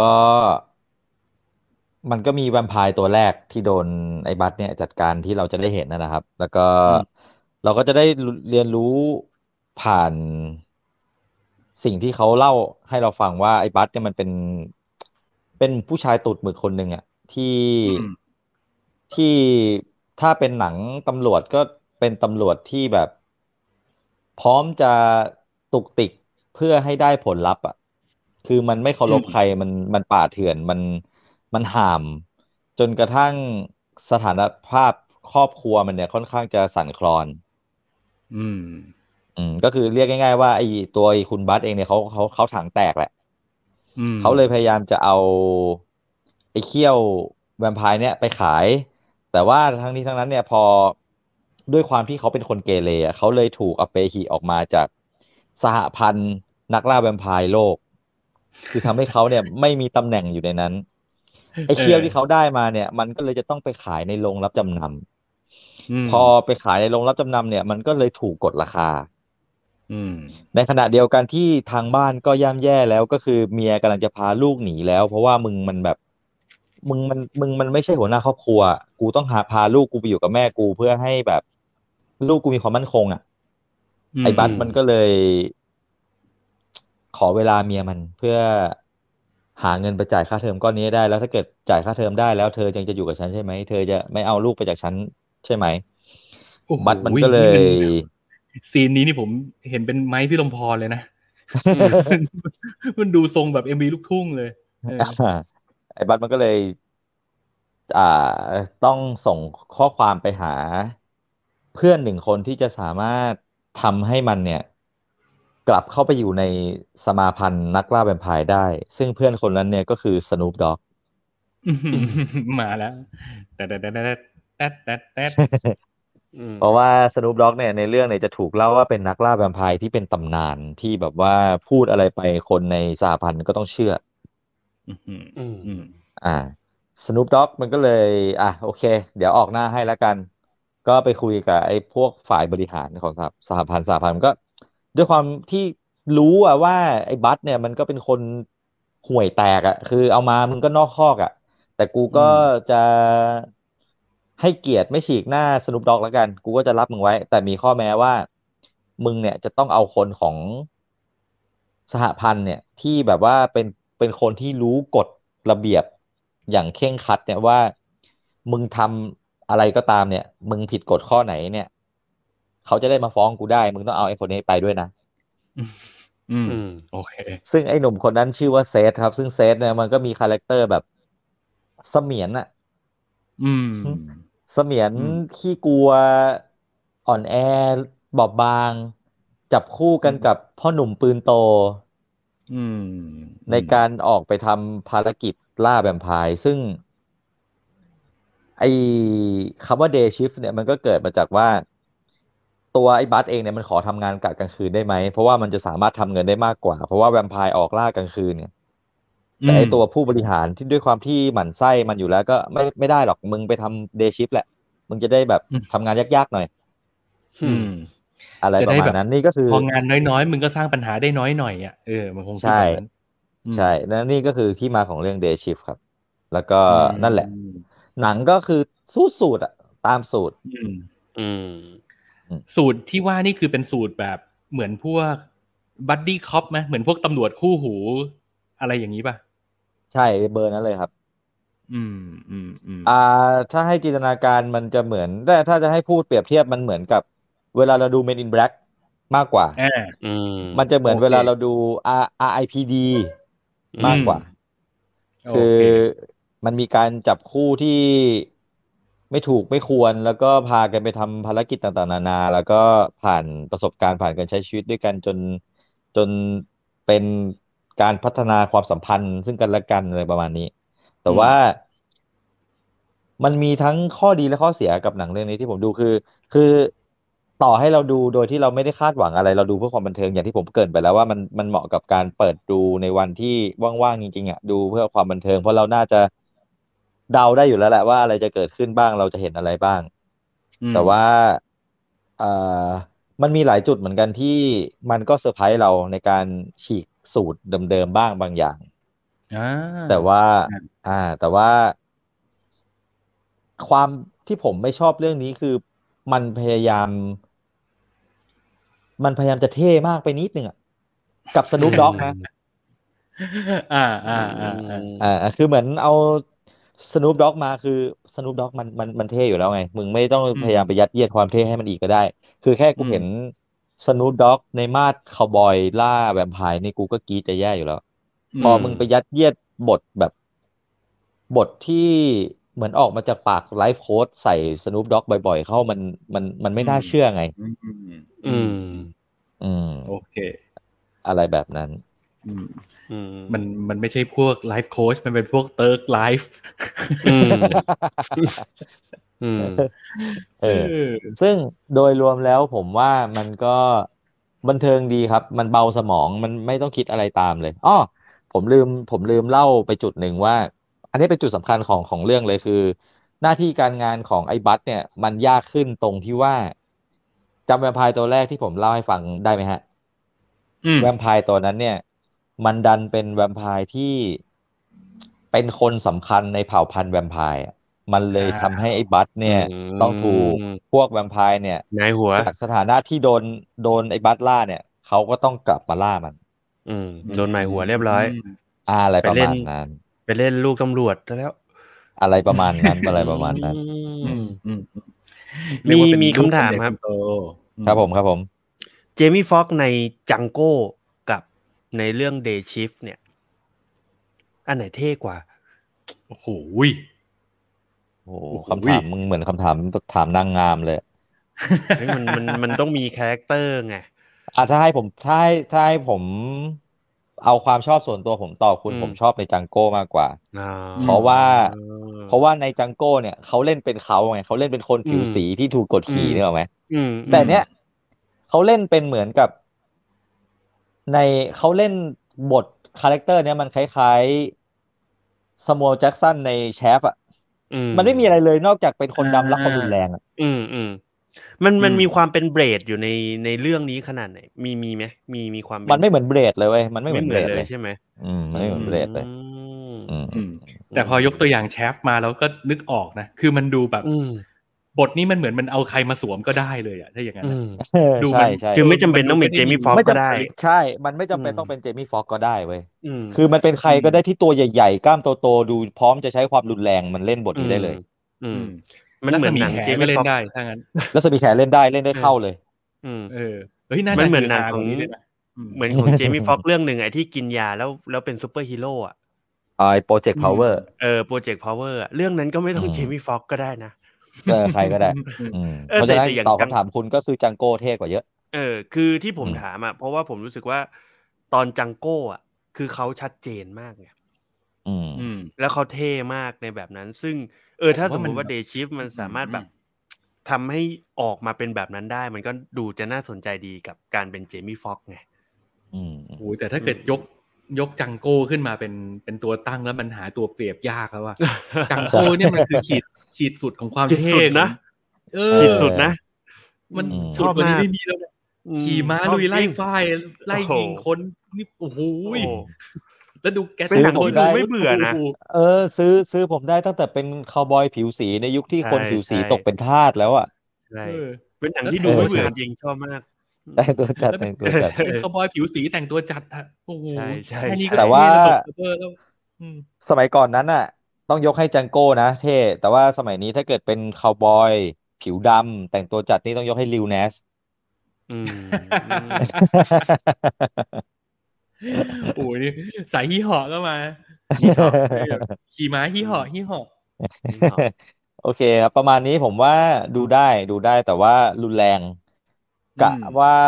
จะดูอยู่บ้านดูกับลูกก็ไม่ควร เพราะมันมีฉากของการแบบตัดหัวอะไรแขนขาขาดกระจุยกระจายอืมแวมไพร์ดูดเลือดกันอะไรพวกนี้มันก็มีค่อนข้างเกลือเหมือนกันเกลือนในเรื่องเนี้ยความรุนแรง ความรุนแรงใช่ใช่แต่เรทเขาก็จัดมาแล้วแหละมันเป็นสิบแปดบวกอยู่แล้วอืมอืม อืมครับผม อะโอเค ก็แนะนำแรงๆ แต่ว่าก็ไม่ได้เหมาะสำหรับทุกคนนะครับอืมแอบครับลูกดูแล้วกัน อื้อหืออืมอืม มา มาครับ มาเข้าสู่เรื่องสุดท้ายของเราในค่ำคืนนี้นะครับ Extraordinary Attorney Wu หรือเราคนไทยเราก็จะได้ยินคนพูดถึงในฐานะว่าเรื่องนี้มันคือเรื่องอูยองอูนั่นแหละ ก็จะเห็นกันตามในในหน้าฟีด Facebook ของเรา น่าจะมีคนพูดถึงกันบ้างนะครับอืมมันเป็นซีรีส์เกาหลีที่ได้รับความนิยมมากพอสมควรในช่วงนี้เนาะ ก็อืมซึ่งผมว่าคุณสองคนน่าจะยังไม่รู้ข่าวๆอะไรเกี่ยวกับเรื่องนี้แน่เลยใช่ไหมอยู่นอกไม่รู้วงจรครับเกาหลีมากมตอนแรกนึกว่าไม่จะเลยเอาจะเอาเรื่องไอ้นี่ที่ที่พระเอกมันไปติดคุกแล้วมันไปตาม มันอยากฆ่าตัวตายอะเฮ้ยผมเห็นผมเห็นผเขาไม่รู้ข่าวเลยเขาเรื่องอะไรวะแชร์กันใน Facebook กันพึบพับเลยเวลาไอ้วิดีโอบิ๊กเมาส์ป่ะบิ๊กเมาส์อะไม่รู้อะ ไม่รู้ อันนั้นมันแต่ผม Disney ว่าอะเออมันมันอะก็ดูจะแบบนั่นดี เอ้ยช่วงนี้ผมไม่เสพอะไรดักดักมนมนๆแบบนั้น นี่เรามาทางนี้มาทางใสอืมๆยกระดับจิตใจโลกสวยเออะอมาอูยองอู เนี่ยว่าด้วยเรื่องของตัวละครที่เขาเป็นคุณน้องที่ชื่อว่าอูยองอูครับ เปิดเรื่องมาคือเราก็จะเห็นว่าเขาเป็นแบบเด็กผู้หญิงคนหนึงไม่พูดไม่จา แล้วก็นั่งจ้องโมบายลูกปลาวานอยู่ แล้วเราก็ชิปโฟกัสไปก็จะเห็นว่าพ่อนั่งคุยกับหมออยู่ พ่อก็กุ้มใจอืมมากว่า หมอครับ ลูกผมอายุป่านนี้ยังไม่พูดสักคำเลยครับ หมอก็บอกว่าอู้นี่ยังไม่พูดคำคำว่าคำง่าย ๆ พ่อแม่กินข้าวมัมมัมอะไรก็ไม่พูดเลยเหรออ๋อไม่พูดเลยครับ มันเงียบกิ๊บเลยครับอืมอ่าถ้าอย่างนั้นหมอก็คงต้องวินิจฉัยว่าลูกคุณมีอาการเป็นออทิสติกประเภทสเปกตรัมนะครับ ก็เขาก็จะมีพัฒนาการช้ากว่าเด็กคนอื่นหน่อยหนึ่งก็ คุณพ่อก็อ่าพามาปรึกษาหมอได้เรื่อยๆครับคอยสังเกตอาการลูกแล้วกันครับ อะไรอย่างเงี้ยก็ก็ให้กำลังใจพ่อไป หลังจากนั้นพ่อก็เดิน กุ้มใจมาแบบโอ้ยลูกเรา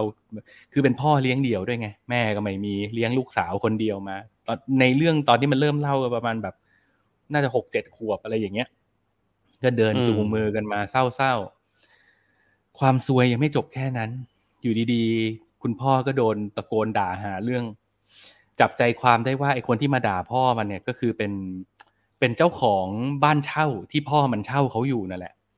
แต่ไอ้คนที่มาตะโกนด่าเนี่ยก็คือเป็นแบบ มาด่าเพราะว่ามันน่ะคิดว่าตัวพ่อของอูยองอูเนี่ย ย่องเข้าไปมีเป็นชู้กับเมียมัน แต่ว่าอืมพ่อมันก็พยายามจะอธิบายว่า ผมต้องไปทำงาน ผมต้องหาเลี้ยงลูก ผมก็ฝากลูกให้ไปเมียคุณดูแลเขาก็อาสาจะดูแลด้วย ย่องเข้าหากันแบบคือไปคุยกันเรื่องเลี้ยงลูก ไปรับลูก ไม่ได้เกี่ยวอืมจะไม่ได้จะไปเป็นชู้อะไรกับเขาเลย ไอตัวเจ้าของตึกก็ไม่ฟัง ก็ต่อยกันปงปังปงปัง มีเรื่องทะเลาะวิวาทตัดกลับมารับที่หน้าของอูยองอูวัยเด็ก คือเด็กมันเป็นออทิสติกอะเวลามันเจอแบบความรุนแรงหรือเสียงดังอะไรเงี้ย มันก็จะมีความแบบจี๊ดขึ้นมาในหัว มันก็จะแบบอ่าได้ได้ได้ได้ได้ได้ขึ้นมา อืมแล้วทันใดนั้นเองจากเด็กที่มันพูดไม่ได้คำแรกที่มันพูดก็คือ ประมวลกฎหมายว่าด้วยเรื่องของการทำร้ายร่างกาย ผิดอืมมาตรานี้นี้นี้นี้นี้มีบทลงโทษเท่านี้เท่านี้เท่านี้เท่านี้อืม ล่างออกมาเป็นแบบ คือไล่ออกมาแบบว่าชุดใหญ่แล้วทุกคนแม่งเหวอแดกกันหมดเลยเว้ยว่า เด็กเจ็ดขวบเนี่ย อยู่ดีๆก็มาท่องประมวลกฎหมายให้ฟังอืมแล้วหลังจากนั้นพ่อก็แบบกลายเป็นว่าจากที่มีเรื่องอยู่ก็แบบว่า เฮ้ย ไม่ธรรมดาแล้วลูกกู อยู่ดีอืมๆพูดกฎหมายมาเป็นชุดขนาดนี้ อะแล้วเราก็จะค่อย ๆ ไปทำความรู้จักตัวละครตัวนี้ว่า อ๋อไอเด็กน้องอูยองอูเนี่ยเป็นเด็กออทิสติกที่เขาแบบ โตมาในบ้านที่ ตัวคุณพ่อเองอะก็เป็นอดีตนักศึกษากฎหมาย คือเรียนนิติศาสตร์มอโซอะไรเงี้ยก็คือเป็นพวกแบบ น่าจะเคยเป็นแบบนักศึกษากฎหมายดาวรุ่งคนหนึ่งอะไรอย่างนี้แหละ แล้วก็มีพวกอืมประมวลกฎหมายอะไรทิ้งไว้ในบ้านอะ แล้วจังหวะพ่อไม่อยู่บ้านเด็ก มันก็เอาประมวลกฎหมายพวกนี้มาอ่าน และด้วยความเป็นออทิสติกอะมันจำได้หมดอืมอืมเท่ากับว่าตั้งแต่หกเจ็ดขวบเนี่ยมันจำประมวลกฎหมายได้หมดแล้ว ทุกข้อ แล้วหลังจากนั้นก็เลยคิดว่าอ้าวเอาวะลูกไหนๆลูกก็มาทางนี้แล้วก็ ก็คงต้องแบบเติบโตไปในแนวทางนี้ละกัน พ่อมันก็คิดว่าลูกมันคงชอบเรื่องนี้อะไรอย่างเงี้ย ตัดกลับมาอีกทีก็คือเป็นอูยองอูในวัยที่โตแล้วเลย เราก็จะเห็นว่าคุณอูยองอู เนี่ยเขาเป็นลงลงหนังสือพิมพ์เลยนะ ว่านี่คือ ทนายความออทิสติกคนแรกของเกาหลีใต้อะไรอย่างเงี้ยคือแบบว่าอืมรับงานเป็นทนายความละ แล้วก็กำลังจะไปรายงานตัวที่ออฟฟิศวันแรกอะไรอย่างเงี้ย แล้วเราก็จะเห็นว่าโอ้โหไอความออทิสติกที่ผ่านมาตัวละครมันก็เล่าย้อนอะเนอะว่าแบบนี่คือสมัยเรียนก็คือเป็นแบบพวกได้ A ทุกวิชาเรียนจบมาเกียรตินิยมอันดับหนึ่ง สอบเนติได้คะแนนเกือบเต็มอะไรเงี้ยคือมันแบบ perfect แม่ perfect มาก ๆสำหรับการเรียนนิติศาสตร์อะด้วยความที่มันแบบอืมเป็นออทิสติก แล้วมันจำกฎหมายได้ทุกข้ออะแต่ว่าทันทีที่เข้าสู่การทำงานในสำนักงานทนายความ มันไม่ใช่แค่เรื่องกฎหมายแล้วไง ตัวละครอืมในเรื่องมันก็ทักว่าแบบเออหัวหน้าครับ เรา มันจะดีเหรอครับ เราเรารับเขามาคือ ไม่ใช่ว่าผมดูถูกคนพิการนะครับ แต่ว่าการจำกฎหมายได้ทุกข้อเนี่ย มันแค่คนจำเก่งก็ทำได้แล้วครับ แต่การว่าความอืมมันไม่ใช่แค่การจำกฎหมายนี่ครับ แล้วเราใช่จะหวังพึ่งกับคนแบบนี้ได้จริง ๆ เหรอครับอะตัวละครมันอืมตั้งคำถามแบบนี้ แล้วหลังจากนั้นเราก็จะว่าด้วยเรื่องของเคสแรกของอูยองอูในการว่าความ ซึ่ง มันเป็นคดีที่เมียเผลอบันดาลโทสะเอาเตารีดฟาดหัวผัว แล้วผัวก็น็อกไป แล้วก็เป็นคดีทำร้ายร่างกาย ซึ่งไอ้คู่ผัวเมียที่ฟาดหัวกันเนี่ย ก็คือเจ้าของบ้านเช่าที่เคยมันจะมาต่อยอืมไอ้พ่อของอืมอูยองอูเนี่ยแหละเออก็เป็นโชคชะตาที่ทำให้การว่าความครั้งแรกก็มาว่าด้วยเรื่องของคดีนี้เลยอืมคำแรกที่พูดได้ในชีวิตให้คนอื่นได้ยินก็คือ ประมวลกฎหมายว่าด้วยเรื่องการทำร้ายร่างกาย และในวันเนี้ยการว่าความครั้งแรกในชีวิตจริง ๆ ก็ว่าด้วยเรื่องของกฎหมายข้อนี้นั่นแหละ อืมอืม แล้วหลังจากนั้นเราก็ก็เอาใจช่วยตัวทนายความออทิสติกคนนี้กันไป ซึ่งโจทย์ที่เขาตั้งให้มันก็ท้าทายนะ ว่า เออว่ะ ชีวิตจริงอะการว่าความมันมันไม่ได้ว่าด้วยเรื่องของการใครจำกฎหมายได้แม่นกว่าอยู่แล้วอะใช่อือืมมเออซึ่งตัวซีรีส์เองมันก็ให้คำตอบนั้นว่าแบบ เฮ้ย อูยังอูมันก็ไม่ได้เก่งแค่มันจำกฎหมายได้ว่ะ แต่ความเป็นออทิสติกของเขาอะ มันทำให้เขามีความพิเศษที่ทนายคนอื่นไม่มี นั่นคือเขาโฟกัสกับเรื่องนั้นเรื่องเดียว อืม จดจ่อคือนะความเป็นออ อะใช่ แล้วแล้วพอเขาโฟกัสเรื่องเดียวอะมันทำให้เขาเห็นอะไรมากกว่าคนอื่นจริงๆไงคืออมอย่างถ้าเกิดเราดูพวกหนังหรือซีรีส์ courtroom ที่เกี่ยวกับกฎหมายอะมันมันมันก็จะว่าด้วยเรื่องของการที่แบบ มันไม่ใช่ว่า กฎหมายข้อไหน ถูกต้องมากกว่ากันอะแต่มันว่าด้วยเรื่องของรูปคดีแบบเนี้ยเราจะตีความมันไปให้มันเข้าข้อกฎหมายไหน ถ้ามันเข้ามาตรานี้เราแพ้ ถ้ามันเข้ามาตรานี้เราชนะ ซึ่งอืมวิธีการของเรื่องเนี้ยมันก็ดำเนินไปแบบนั้น แล้วไอ้ความความที่อูยองอูมันเป็นคนที่โฟกัส กับเรื่องใดเรื่องหนึ่งมาก ๆอะมันทำให้คดีเนี้ยถ้าจะชนะมันต้องเข้ามาตรานี้ว่ะ แล้วทนายคนอื่นไม่เห็นไงแต่อูยองอูมันจะหาวิธีทำให้มันเข้ามาตราเนี้ยที่มันจะชนะให้ได้อะอืมเออ ซึ่งมันเจ๋งตรงนั้น เออ มันก็จะตอบเราได้ตั้งแต่แรกเลยว่าเฮ้ยไม่ใช่แค่จำกฎหมายเก่งนะแต่มัน โอ้โห เวลามันโฟกัสมันโฟกัสมากๆ แล้วมันน่ารัก เออ มันเป็นตัวละครทนายออทิสติกที่แบบลงตัวมาก แล้วก็แสดงได้น่ารักมาก อืม แล้วเวลาแบบ เวลาจนมุมคิดไม่ออก หมกมุ่นอะไรอย่างเงี้ย มันก็จะแบบ เราก็จะเอาใจช่วยเขาอะนะด้วยความที่แบบอื้อหือสร้างตัวละครมาขนาดนี้ใครไม่เอาใจช่วยก็ใจหินเกินไปแล้วอืมแล้วทันทีที่อูยังอูคิดอะไรออก มันจะมีปลาวานโผล่ขึ้นมา คือด้วยความที่เขาเป็นออทิสติกอะแล้วเขารักปลาวานอะเวลาเขาคิดอะไรได้อะภาพมันก็จะแบบว่า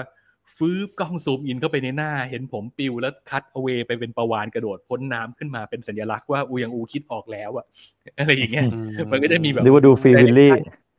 เออมันมีมันมีดิเรกชันอะไรน่ารักน่ารักแบบนี้อยู่ อืม อืม ซึ่งณตอนนี้ผมดูมาประมาณสี่ตอน ก็ต้องบอกว่าอืมมันเป็นซีรีส์ที่ เออ มันจบในตอนนะ มันไม่ได้ต้องหักโหมตะบี้ตะบันดูต่อไปเรื่อยๆ เพราะว่า ในแต่ละตอนมันก็จะเป็นเคส by เคสไปโครงสร้างมันจะใกล้ๆกับพวกซีรีส์ญี่ปุ่นอะไรแบบเนี้ยหนึ่งตอนก็คือหนึ่งคดีหนึ่งตอนหนึ่งคดีดูไปได้เรื่อยๆแต่มันก็จะมีเส้นเรื่องใหญ่ ๆ ให้เราติดตามว่าแบบมันจะมีคำถามอะไรบางอย่างที่ปูทิ้งไว้ เช่นทำไมสำนักงานทนายความชั้นนำของเกาหลีถึงเลือกเด็กออทิสติกคนนี้เข้ามาล่ะ มันมีเบื้องลึกเบื้องหลังอะไรไหมหรือว่าแน่นอนพอมันเป็นเกาหลีเขาทิ้งเส้นรักไม่ได้อยู่แล้วมันก็จะมีเส้นแบบ โรแมนติกของอูยองอู กับคุณทนายความสุดหล่อที่เป็นแหมพ่อไมโครเวฟอบอุ่นเหลือเกินอะไรอย่างเงี้ยอืมคนก็จะลุ้นเนี่ยแบบเออมึงก็ได้กันสักทีอะไรอย่างเงี้ยเออมันก็จะมีความแบบนั้นอยู่ตอนนี้อืมผมฟังมาตั้งนานนี่อูยังอูเป็นผู้หญิงเหรอครับ ผู้หญิงผู้หญิงผู้หญิงอ้าวเหรอปะโทเหมือนเหมือนเหมือนเคยเห็นคอนเทนต์หนึ่งใน Facebook ที่เขาแชร์เรื่องของการการแสดงความเหมือน เหมือนคนอออทิสติกอะเขาจะมีการวิธีการกินของเขาอยู่ อืม แล้วถ้าเกิดสมมุติคนที่ ถ้าเขาอยู่กับคนที่เขารู้สึกว่ามันปลอดภัย อะเขาจะอืมเขาจะเหมือนเหมือนถ้าสมมุติว่าถ้าจำไม่ผิดอะนะก็คือถ้าสมมุติคนที่ไม่ปลอดภัยเขาจะกินแล้วปิดปากอืมอืมแต่ถ้าเกิดปลอดภัยก็คือจะกินปกติ มั้งถ้าจำไม่ผิดอะนะหรือว่าหรือว่ามันเป็นวิธีการกินการจับอะไรสักอย่างไม่รู้ว่าเออมันมันก็ดูละเอียดดีกับการรีเสิร์ชของเขาอะเนาะอืม แล้วก็เขาไปดีไซน์การแสดงเองเลยมั้ง คุณคุณนางเอกคนเนี้ยต้องขออภัยจำชื่อไม่ได้จริงๆแต่ว่า ผมผมค่อนข้างชอบเขามาตั้งแต่เรื่อง Hot Stove League คือเรื่อง Hot Stove League เราเคยมารีวิวไว้ที่นี่ทีนึงละที่มันว่าด้วยเรื่องของไอ้ผู้จัดการทีมเบสบอลอืมคุณคุณนางเอกคนเนี้ย ในเรื่องนั้นเขาเล่นเป็นผู้จัดการทีม แล้วก็อืมเออ ก็ดูดูแบบสดใส ดูน่ารัก ดูแบบไม่น่ารำคาญอะไรอย่างเงี้ย แล้วพออืมมาอยู่ในเรื่องนี้คือแบบ โอ้โห แผงลิสแล้วอื้อหือดีไซน์การเล่นเป็นออทิสติกได้น่าสนใจมาก แล้วอืมอื้อหือเล่นแบบยังไงก็ต้องเอาใจช่วยเธออะอืมอืม โคตรน่ารักมีเสน่ห์มากผมอืมผมมีคำถามครับ ครับ เอ่อผมว่ามันเจ๋งตั้งแต่ฟังเฮียเล่ามาว่าการเอาแบบคนออทิสติกมาทำอาชีพเนี่ยอืมแต่ เท่าที่ผมเคยมีเพื่อนเป็นออทิสติกอะผมอืมว่าซีรีส์มันจะพาเราไปถึงจุดที่คืออาอาชีพทนายเวลาว่าความเนี่ย มันเป็นอาชีพที่ต้องต้องโกหกอะอืม แต่ส่วนมากคนเป็นออทิสติกเขาจะไม่มีความสามารถนี้ เนี่ยสิ ผมว่ามันต้องพาเราไปถึงจุดนั้นแน่เลย แต่ผมมันยังไปไม่ถึงไงอย่างที่บอกใช่นะแต่ว่าตอนนี้ดูดูไปประมาณสี่ EP ละอืม แต่ว่าเท่าที่ดูเมื่อกี้ก็คือมันจะมีตอนใหม่ทุกสัปดาห์ นั่นแปลว่า ถ้าสมมุติเราดูตอนตอนตอนนี้จนครบแล้วเราก็ต้องรออาทิตย์ละรอตอนอาทิตย์ละตอนอย่างเงี้ยเหรอ รอได้ มันเศร้ารอได้มากเลยอะไม่มีปัญหารอได้ มันมันจบอืมในตอน นี่ผมก็อืมอาศัยแบบดูวันละตอนวันละตอนไปเรื่อยๆอะไรอย่างนี้มันมันไม่ได้อืมรู้สึกว่าแบบ ลงแดงอยากจะดูต่อขนาดนั้นไงอ่ามันเป็นคืทั้องข้ออย่างดีตและอนข้อเสียนะอือืมมคืออย่างตอนเนี้ยผมติด อนิเมะเรื่องหนึ่งใน Disney Plus มาก แล้วมันก็ตอนใหม่ทุกตอนไงเรื่ตอนใหม่ทุกอาทิตย์ ชื่ออาโอชิครับ เป็นเป็นอ่าอนิเมะที่เกี่ยวข้องกับเด็กคนหนึ่งที่แบบได้เล่นฟุตบอล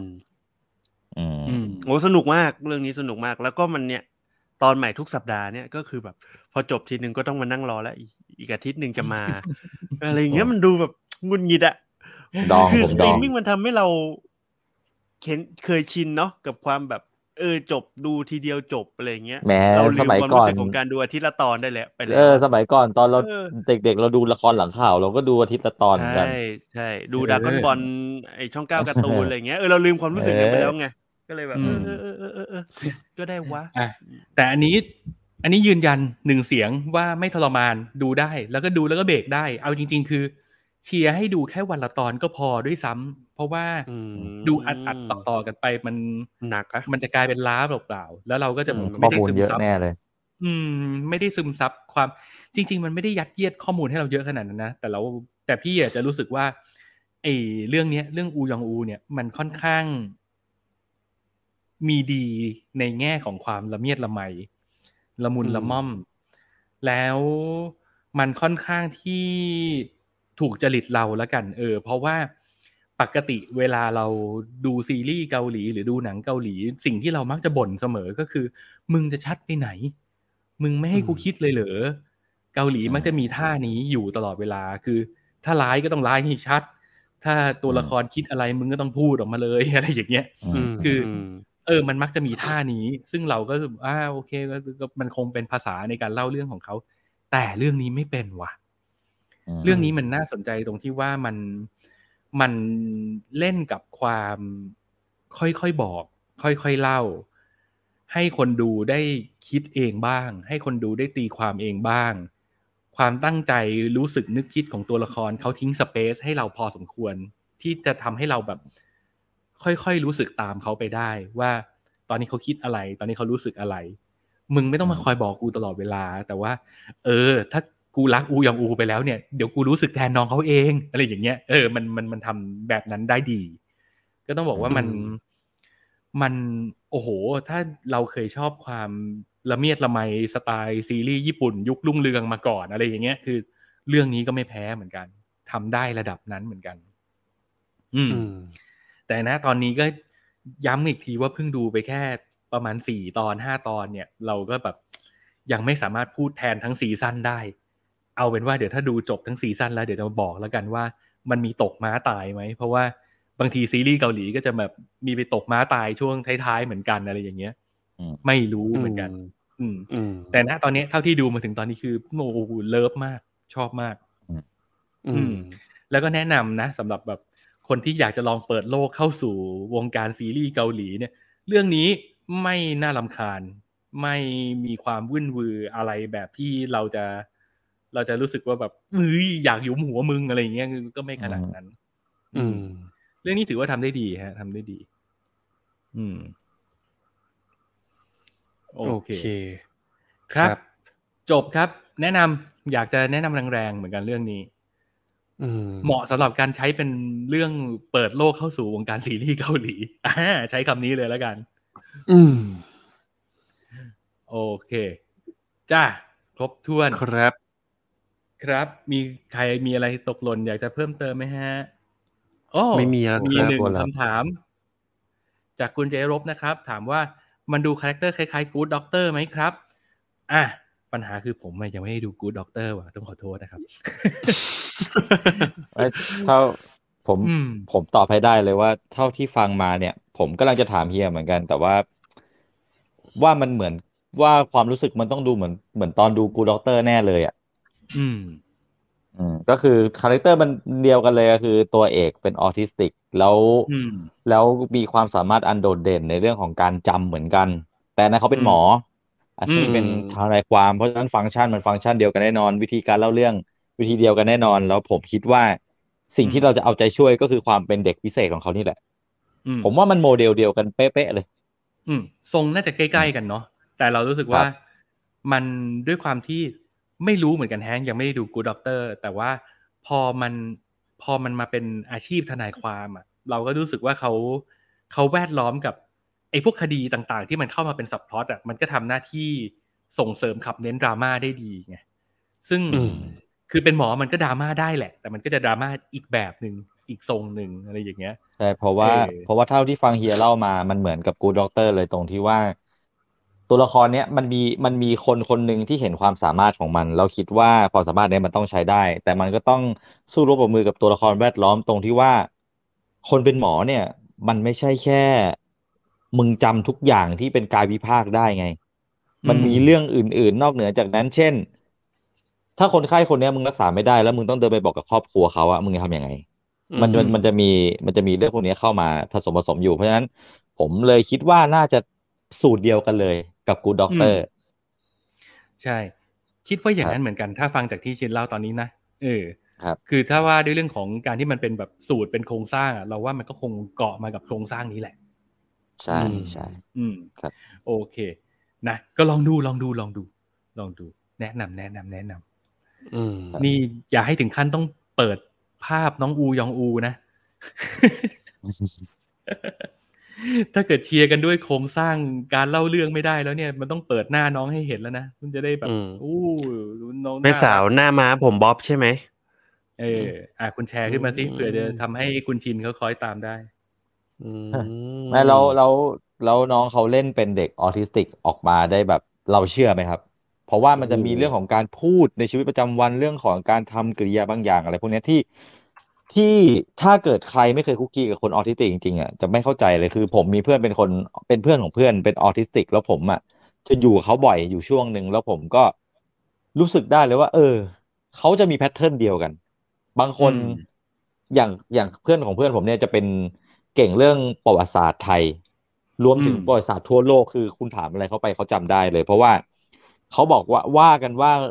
เด็กออทิสติกเขาจะจำทุกอย่างเป็นเป็นเป็นเป็นภาพ เหมือนเราจำอันนี้แล้วเราถ่ายภาพไว้ แล้วเราก็ค่อยลื้อมันมาดูมานั่งอ่านอีกรอบหนึ่งได้ อืม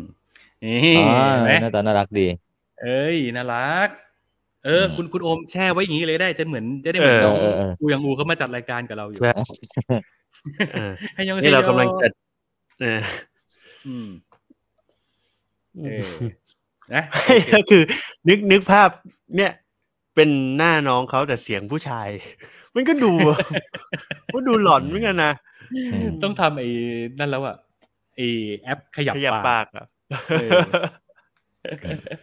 อะโอเค นี่ขายกันขนาดนี้แล้วก็ลองดูลองดูลองดู แนะนำครับผมแนะนำครับ โอเค ได้อย่างนั้น วันนี้ไม่มีอะไรแล้วนะ ครับครับโอ้วันนี้โอเคเกือบสองชั่วโมง โอ้วันนี้เยอะยาวมีของากแถมเยอะวันนี้ ใช่โอ้วันนี้ยาวนานแวะมากเบียร์บ้ายหลายทางไปตลอดอืทางมวันนี้ยาวนานมาก โอเค ถ้ายังไงครับก็ขอจากกันไปแต่เพียงเท่านี้นะครับ วันนี้ขอบคุณมากๆสำหรับทุกท่านที่ติดตามฟังกันมาถึงตรงนี้นะครับ ยังไงก็อย่าลืมติดตามกดไลค์กดแชร์กด subscribe กันไว้ในในทุกช่องทางที่คุณถนัดนะครับ และที่สำคัญก็คือฝากไปบอกปากต่อปากกันด้วยนะครับ